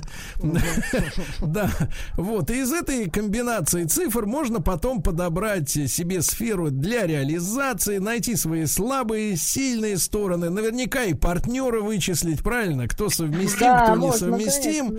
Вот, а, она занялась этим на платной основе, начала искать таких же вот увлеченных, но менее талантливых э, нумерологов, э, которым продавала свои услуги за полторы тысячи рублей за один э, разбор, да, вот, и дело дошло до того, что у нее, значит, э, ей 39 лет, она ровесница, дочке ее 18, и вот дочка 18-летняя звонит в шоке, говорит, а почему, говорит, мама вернулась домой? А вы же жили вместе, и в целом дочь была не в курсе, да, что происходит в голове, и я попросил описать э, моего респондента, да, значит, что, как это все случилось. И вот случилось так, вот, потому что люди обычно слушают и думают, ну, это случается с какими-то там неудачниками, да, вот просто обычный человек, которого даже, как он пишет, э, даже на пандемии доходы не упали, потому что он айтишник, да, и, соответственно, вы знаете, это э, сфера, где хорошо зарабатывают, тут не, не стоит упрекать человека, что он там что-то не покупал ей новые тапки или еще что-то в этом роде, там, или кормил вот плохо, там, стейки не, до- не додавал. Все нормально. Вот сегодня утром мы проснулись. Я сходил в магазин за молоком. Сели завтракать. Она сидит какая-то напряженная. Спросил, что случилось? Вроде бы ничего. Сел разбирать почту рабочую. И слышу, как она плачет. Подошел к ней, говорю, ты чего? А она отвечает, нам надо расстаться. У меня никого нет, э, ты не подумай, если хочешь, могу дать телефон. Просто я чувствую, что мы друг другу не подходим. Ты очень хороший, поэтому я не хочу это затягивать. Я хочу жить одна. И все. Собрала сумку и тут же умотала. Вот. Э, засадил вискаря, стало полегче. Вот такое письмо пришло. Э, И, соответственно, она он сказал, что в последнее время, э, значит, э, из реальной жизни она выпала. Она была вся в инстаграмах, в сторис, в онлайн-курсах. А я, говорит, здесь в реальной жизни э, вот даже появилось время э, рисовать начал, что давно забросил, потому что общения никакого не было. И вот, соответственно, такая вот э, такая вот развязка, да, берет человек и сматывается с вещами, потому что они друг другу не подходят, а до этого три года они как-то худо-бедно кантовались, да. Мария, вот хотелось бы и в целом вашу оценку ситуации с, э, ну, скажем так, саморазвитием женщин нынешним, да, которые вот до такой степени развиваются. Ну и в целом вот эта картина, вернее, в частности, картина вот этой пары, да, три года жили, и вдруг она поняла, что они друг другу не подходят. Вообще, когда надо, разба- когда надо понять, что мужчина и женщина друг другу подходят? Сколько на это надо времени? Ну, вообще-то три года это такой достаточно критичный э, период, кризисный, потому что э, уже ты видишь человека полной красе, уже сложно его где-то больше идеализировать, э, на что-то там надеяться, может быть, на что были какие-то надежды. И скажу, что... э, Ты вы имеете и в этот- виду, что и этот- выходя, выходя из душа, он уже не торопится надевать халат, да? Нет, ну, понимаете, вот э, то, что вот мне кажется там произошло, все-таки вот Да. по профессии айтишник, да, то есть э, достаточно такой рациональный, логичный молодой человек. Действительно, это для кого-то большое преимущество, вот ответственный, все, да, но часто не хватает вот этой какой-то, может быть, эмоциональности, спонтанности, а, а раз девушка кинулась вот в какие-то там магические истории, видимо, ей вот нужно... Ну, вот тоже ведь, Мария, Мария, тоже ведь точная наука. ну, понимаете, да, относительно, да, точно. То есть какая-то вот э, магичность, да, какая-то вот, не знаю, там, э, ну, что-то такое нереальное, да, и, возможно, действительно, ну, не хватало вот, ну, это очень частая история, что женщины все-таки больше на эмоциях и, в общем-то, обсуждают все более Ну, эмоционально. Мария, вы- а я вот с вами не согласен. Смотрите, не согласен. Вот смотрите, вы говорите о магичности. Магичность это вот Кастанеда корня обожрался и давай во сне там путешествовать. А тут именно, смотрите, она наоборот, нумерология это что? Она, он же говорит, что это закономерность, предопределенная при рождении. Значит, бред это или нет, но в любом случае это не изменить. То есть тут нет фантазии. Например, а, пойду на курсы самореализации, научусь во сне летать. Там, или писать картины, да. Ну, что-то чудесное, что-то случится. А здесь, наоборот, такое пассивное и даже, Ну, я бы сказал, минорная, искать, минорная да, история-то. Она не могла себя найти в нормальном, как бы, да, мире, стала искать себя через какие-то цифры. Да, то есть человек себя ищет. Она то есть себя для того, посчитала. чтобы себя найти, ей недостаточно ну, знать себя, да, ей нужно какое-то мнение цифр Подтвердить. вот, о себе, и которое ей расскажет, да, что ей подходит или не подходит. То есть это на самом деле такая достаточно страшная история. То есть человек не на себя Друзья мои, полагает. друзья а мои, на- если, если от вас тоже ушла женщина из-за обострившейся самореализации, напишите. Мы с Марией разберем сегодня. Плюс 7967 103 5533. Сразу после новостей вернемся. Студия кинопрограмм «Телерадиоком» представляет Просто э, 40. Просто Не просто Мария. Не просто Мария, друзья мои, а Мария Киселева, доктор э, психологических наук, клинический психолог. И вот э, сегодня мы разбираем э, письма и ваши сообщения тоже. Владик на страже, готовится уже, соответственно, да. Э, готовится про- вовсю. Готовится, готовится, растирается кремом. А, вот, Мария, так продолжим вот небольшой еще комментарий к, к ситуации, да, которую мы с вами увидели.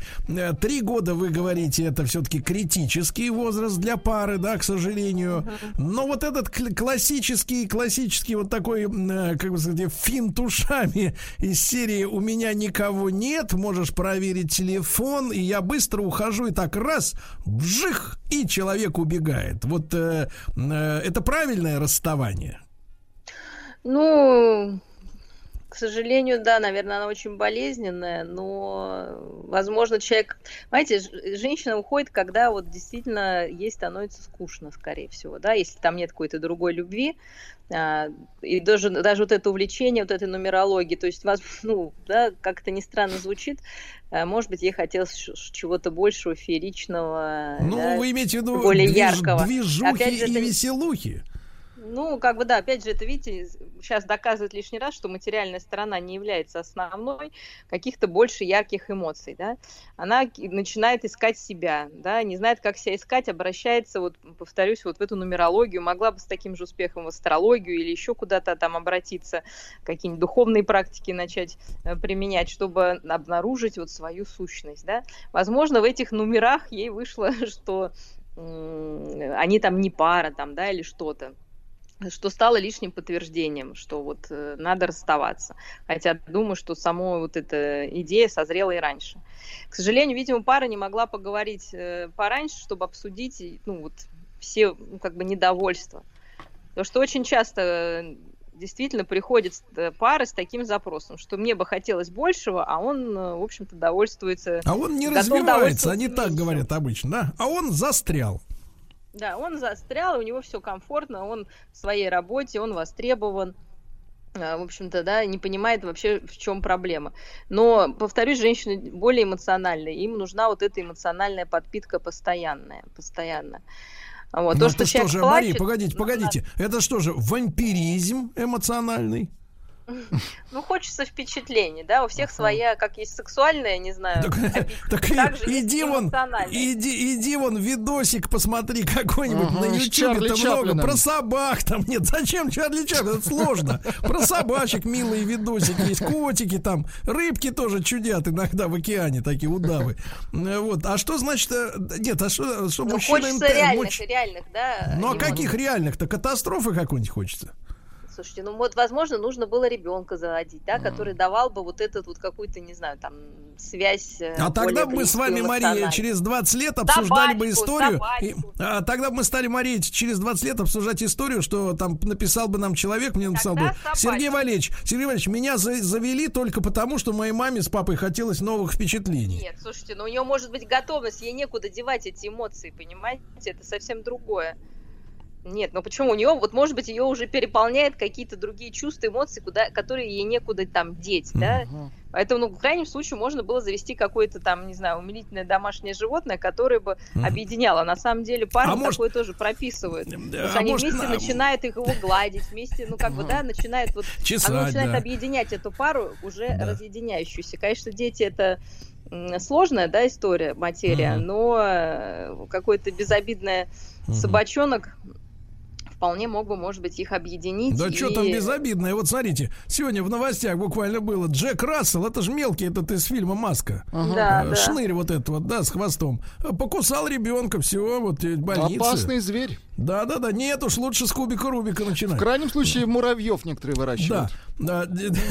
Нет, ну смотрите, э, значит, пишут люди, спасибо вам большое, дорогие друзья. Ну вот из Ростова прислали как бы баечку, Максим прислал. Существует история, что когда одной крестьянке прочли Анну Каренину, она сказала, Эх, корову ей надо было завести, а лучше две. Это на тему саморазвития женщин. Может, действительно, вот я, я обратил внимание на то, что человек целыми днями пух от безделья и, значит, занимался расчетами нумерологических прогнозов.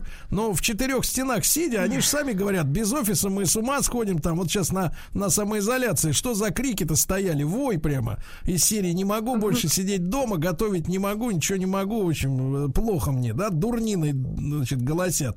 А тут человек зарылся в какие-то цифры, в инстаграмы. И, в общем-то, честно говоря, там вообще можно, Мария, умом-то тронуться, вот как бы находясь все время в цифре? Ну, я думаю, я не знаю, что такое там нумерология, но когда мы уходим действительно из реальности вот виртуальные соцсети какие-то, это общение. Э, то есть, ну, это тоже способ человека справиться с чем-то, понимаете? Это уже следствие. Надо понять, в чем причина. Я, ну, видите, про корову-то я же сказала собачонка, а кто-то вообще корову предлагает. Э, так что я на правильном пути была.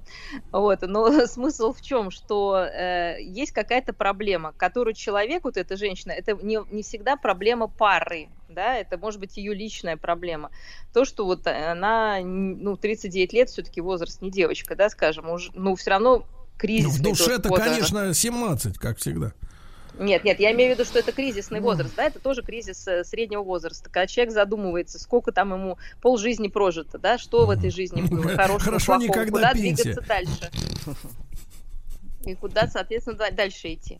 Да. Вот. Мария, а И вот этот письмо. кризис накладывается Да. на кризис отношений. Да, да.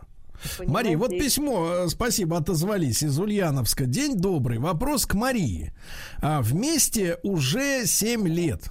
Он старше дочери на 4 года. Я читаю пока как написано, а сейчас будем разбираться, что Да. имеется в виду. Значит, вопрос к Марии. Вместе уже 7 лет.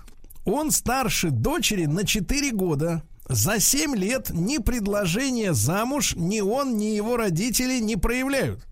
Ограничил дочь от общения с мамой. Девочка приемная. Как оценивать такое отношение мужчины 27 лет? Ну, значит, если он на 4, дочери два- 23, правильно я понимаю? 23 минус 7, значит, со скольки они там вместе? С 16? Колобродят-то? Да. Со скамьи. Но, понимаете, вот все-таки надо знать еще историю девочки, да, возможно, там какое-то повторение родительской истории. Все-таки приемные детки, как бы их там не отогревали, у них вот этот холод отвержения все равно, ну, где-то может оставаться, и отношения, они тоже, ну, вот, понимаете, они падают в отношения, да, если он там ее как-то вот действительно поработил, в общем, в какой-то симбиоз ее вовлек, вот, да, ей, наверное, сложно из этого выйти, потому что, ну, вот так вот, да, у них такая структура очень, э, ну, хрупкая, что ли, да, для, для випадкая, да, на какие-то вот манипуляции, к сожалению. А что А за, вот- Мария, за симбиоз такой? Вспоминается из школьной программы только гриба и водоросли. Нет, но есть симбиоз позитивный, действительно, когда из него вырастает что-то хорошее, каждый дает другому важное, каждый дает, да, каждый, и это способствует развитию каждого из людей. А есть э, такой паразитический, да, то есть когда один, э, ну, использует другого для своего продвижения, собственно, но бывает компенсатор, э, комплементарный, да, то есть, возможно, там молодой человек какой-нибудь, э, ведущий, да, и девочка ведомая, и вот э, они там вместе, им комфортно. Э, Вот. Но Мария, Мария, а можно вот смотрите, я слушаю внимательно эфир, как и вы. Э, Там вот наш Владик хмыкает, а воспитан хорошо, боится спросить. Вот Давайте. скажите, пожалуйста, а вот все-таки вот это слово пресловутое развитие в паре, вот вы когда его сейчас употребили, да, вот в том же симбиозе, э, оба развиваются, значит, вот вы что имеете в виду под развитием? А вот, вот иногда я встречаю честные надписи, например, э, мужчина начинает больше зарабатывать. Вот год от года он, так сказать, все больше и больше приносит домой бабла в кармане там на карте. А вот э, вы-то что имеете в виду под этим словом? Это для каждого совершенно своя история. Кто-то собирается развивать свою семью, рожать детей, продолжать свой род. Кто-то делать карьеру. Кто-то каким... Это что угодно. То есть то, что Только не человек на какие месте, себе да? ставит... А? Да, человек ставит себе какие-то цели, в общем-то, и к ним стремится. Даже стабильность может быть целью, да, поэтому на месте тоже можно оставаться. То есть, что он не, Не, ну, находясь остается на вол- доволен своей жизнью. Находясь на вулкане, стабильность, конечно, это цель, да. Вот э, смотрите, из Новосибирска, а, вот описывает товарищ ситуацию. Жена предложила развод по причине того, что у нее пропали чувства. Также через три года придумывала причины, двоеточие. Не устраивает жилье, ну, видимо, нет бассейна в квартире, сомневается в моем стремлении к карьерному росту и так далее. Детей у нас не получилось завести. Возможно, это одна из причин, но тоже последнее время не могла себя найти. Работа ее не устраивала, но менять она ее не решалась. Также ходила к нумерологам, к психологам и в итоге привело к разводу. Мне лично жаль, что так вышло. Раньше вот некогда было народу думать о самореализации, о нумерологах видимо, у нас появилось слишком много свободного времени в жизни. Вот это письмо из Новосибирска. Вот. Ну, соглашусь, но люди себя ищут. Ну, что делать? Три года, понимаете, люди сначала живут на страсти, да, они питаются, а потом дальше им должно быть просто интересно, когда уходят вот эти яркие чувства, а им неинтересно вместе. Ну, что ж теперь делать? Ну вот, э, вот это и есть Мария, развитие, да, как Мария, бы, вот, отношения да, развивать. Он говорит, что такое развитие? Это изменение, э, да, на какие-то другие ступени, да, то есть Но ну, сначала люди ведь... живут на эмоциях, на эмоциональной да. связи, на сексуальной связи, на страсти, они живут на идеализации. Угу. Когда она исчезает, э, отношения могут перейти в следующую стадию, когда людям вместе интересно наблюдать, да. что будет с этим человеком да. дальше. Мария, а вот тут вопрос, тут вопрос. Мне кажется, поскольку я сам все-таки мужчина и много читал, видел, так сказать, запоминал, у меня такое сложилось следующее ощущение. И, по-моему, я даже наступлю на, так сказать, на чью-то цитату, разложенную на полу, э, когда скажу, что мне кажется, что мужчина влюбляется в то, что он э, имеет. Ну вот он влюбился в эту женщину, она его устраивает, она ему нужна, такая, какая она есть. А женщина влюбляется в перспективы. И мужчина, ну, вот я честно, честно могу сказать, у меня нет потребности, чтобы мой близкий человек куда-то там как-то вот как-то развился, чтобы я удивился. Наоборот, мне нравится восторгаться тем, что есть. А, и в этом смысле мы несовместимы, получается. Какие у вас, э, какие у вас самые длинные отношения, Сергей? Так. Ну, я, конечно, не могу похвастаться какими-то там, сказать, вот этими. Ну, вот о чем и речь, да? Поэтому, поэтому человек хороший вот здесь и сейчас, если вы остаетесь таким же, как вы есть. Но если вы меняетесь, а человек А что это вы, Мария, погодите, а давайте вот по-честному. А что это вы на личности перешли? А? Что это вы? Мы с вами, вы, конечно, понимаешь, заслуженные, так сказать, и народные. А что это вы меня начали вот это разводить? Ага. Ага. Я заметил, как это произошло. Хорошо, вовремя осекся. Вот. Нет, ну серьезно, ну разве мужчине не хочется стабильности? Вот реально, это же наша, наша черта. Ну, если качество. он стабилен, ну, я не знаю, ну, понимаете, у вас одни представления в 20 лет, в 25, но вы не можете так же наивно относиться к миру и довольствоваться тем, что вам было интересно в 20. Ну, это же, ну, логично. Я уж не говорю в 40. Нет, не на стороне. Человек изменяется не в течение на... времени, да? Он может остаться на том же развитии и сходить курить там травку, да, и по дискотекам слушать, что нормально там 20 лет, там, ну и то я против, Нет, Мария, значит, э, Владик, ну-ка да, ты да, да, быстро скажи, что это ненормально. Это был а плохой пример, да, очень отвратительный, да. Мария, это очень плохой пример. Студия кинопрограмм «Телерадиоком» представляет «Просто Отцов. Просто... Не просто Мария. Да-да-да, товарищи, совершенно непросто. Так, э, Мария, мы здесь, мы здесь, Мария, да, мы да. здесь, да-да-да. Так что вы вот это И перестаньте. Сразу, да. Вот посмотрите, что пишут. Антоха пишет из-за Салтая, пишет. Да пусть радуется, что ушла. Знал я одного нумеролога. Сознание, как у банана. Вот такие вот, видишь, какие люди. А мужчина переживает. А мужчина переживает, да. Из Краснодара. Если к другому уходит невеста, не надо переживать. А, просто Господь подготовил идеальный вариант. Он освободил место для лучшего. Да, в течение полугода будет предложен лучший вариант. Гарантия дается, гарантия да-да-да. Э, вот. А, пишу в тему расставаний. Вот еще э, Николай, я так понимаю, тоже Алтай на связи, кстати. А, пишу в тему расставаний. Через год ушла от меня женщина 43 лет. Мне 53. Работаю водителем на КАМАЗе. Вот. А, компания, э, так сказать, э, в нашем э, городе Барнауле. Полгода встречались, полгода жила у меня и с родителями родственниками познакомила. И денег на нее не жалел.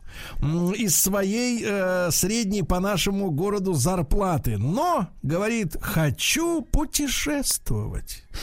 Поехали, говорит, в Сочи. Три месяца поживем, еще годик в Краснодаре поживем и так далее. Подруга у нее вот начала с Господом общаться. Вот насчет меня ей сказала, что он тебе родственная душа, но не судьба.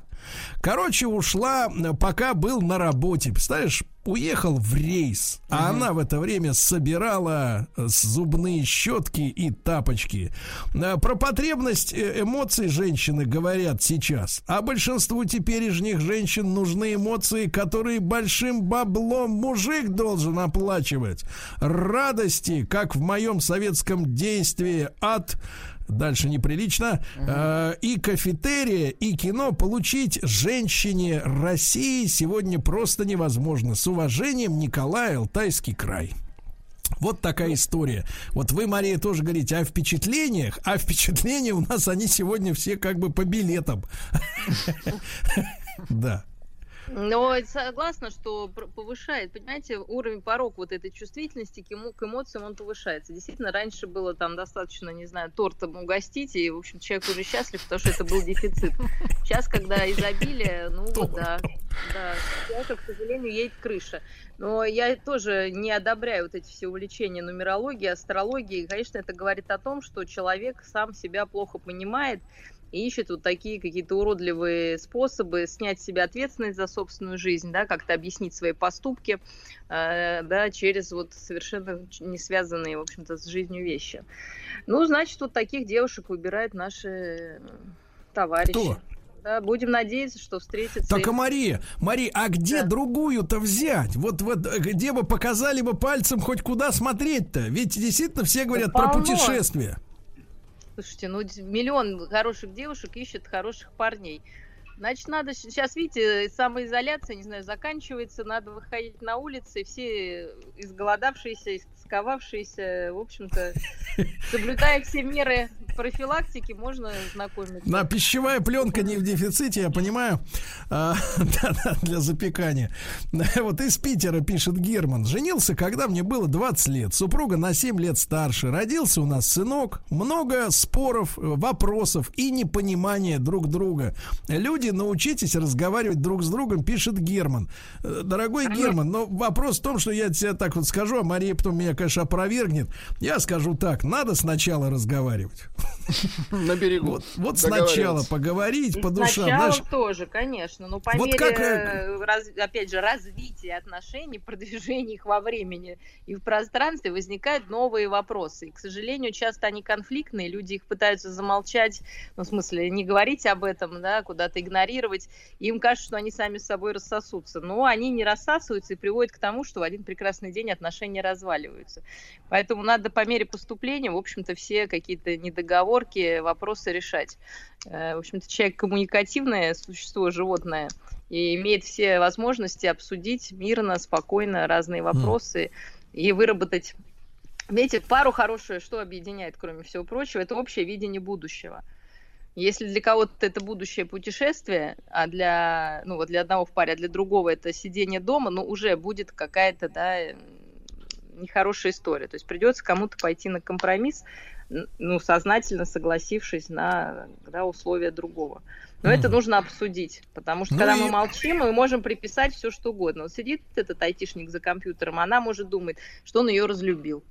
А он просто сидит, потому что ему хорошо, комфортно, он знает, что она рядом, и вот ему Да, уже да. Тем более, хорошо. тем более, когда Мария, может, из окна видна реклама на баннере, где э, женщина тычет в лицо э, пальцем без кольца и говорит: э, раз- д- любишь, докажи. Докажи. Да. Да, э, ну, пару сообщений э, таких вот э, страшных. Ну, вот э, ими, наверное, и завершим сегодня. Из Башкортостана пишет товарищ. У знакомого э, жена ушла развиваться в половой сфере. Постоянная смена партнеров каждую неделю оставила двух детей. Такая вот история. А другой пишет товарищ э, подруг иначе. Слушаю передачу, что надо женщин загнать на работу. И чтобы постоянно сидела дома без интернета. Тогда будет рада выходному дню, новым колготкам и красивому платку. Вот как вы, что вы на это скажете, а? Да, вот так вот. Кстати, Мария, и вам припомнили. Молодец, Мария. Уела Сереженьку. Да, вот так вот. Из Мордовии наблюдает за нами. Ну, вот. ну и что, так сказать, товарищи, товарищи, мы скажем. Проблема у людей, Мария. Надо Ну, что-то как-то... Ну и что? Надо отношения создаются, чтобы двоим было хорошо. Да? Никто не хочет создать отношения, чтобы кому-то было плохо. Поэтому их все равно нужно строить, как бы это ни звучало, там не нравилось вам это слово. Но тем не менее, нужно вкладываться в них, лелеять. Это как отдельная структура между вами. Вкладываться, да. понимаете? Вклад отношения в Сбербанке. Так и вижу новые, так сказать, новую процентную ставку. Мария, спасибо вам большое. Вас с наступающим праздником, да? Да, с, э, спасибо. с большими выходными. Да, Мария Киселева, э, доктор психологических наук, с нами была. Ребятушки, вас также с наступающим и до понедельника. Пока. Еще больше подкастов на радиомаяк.ру.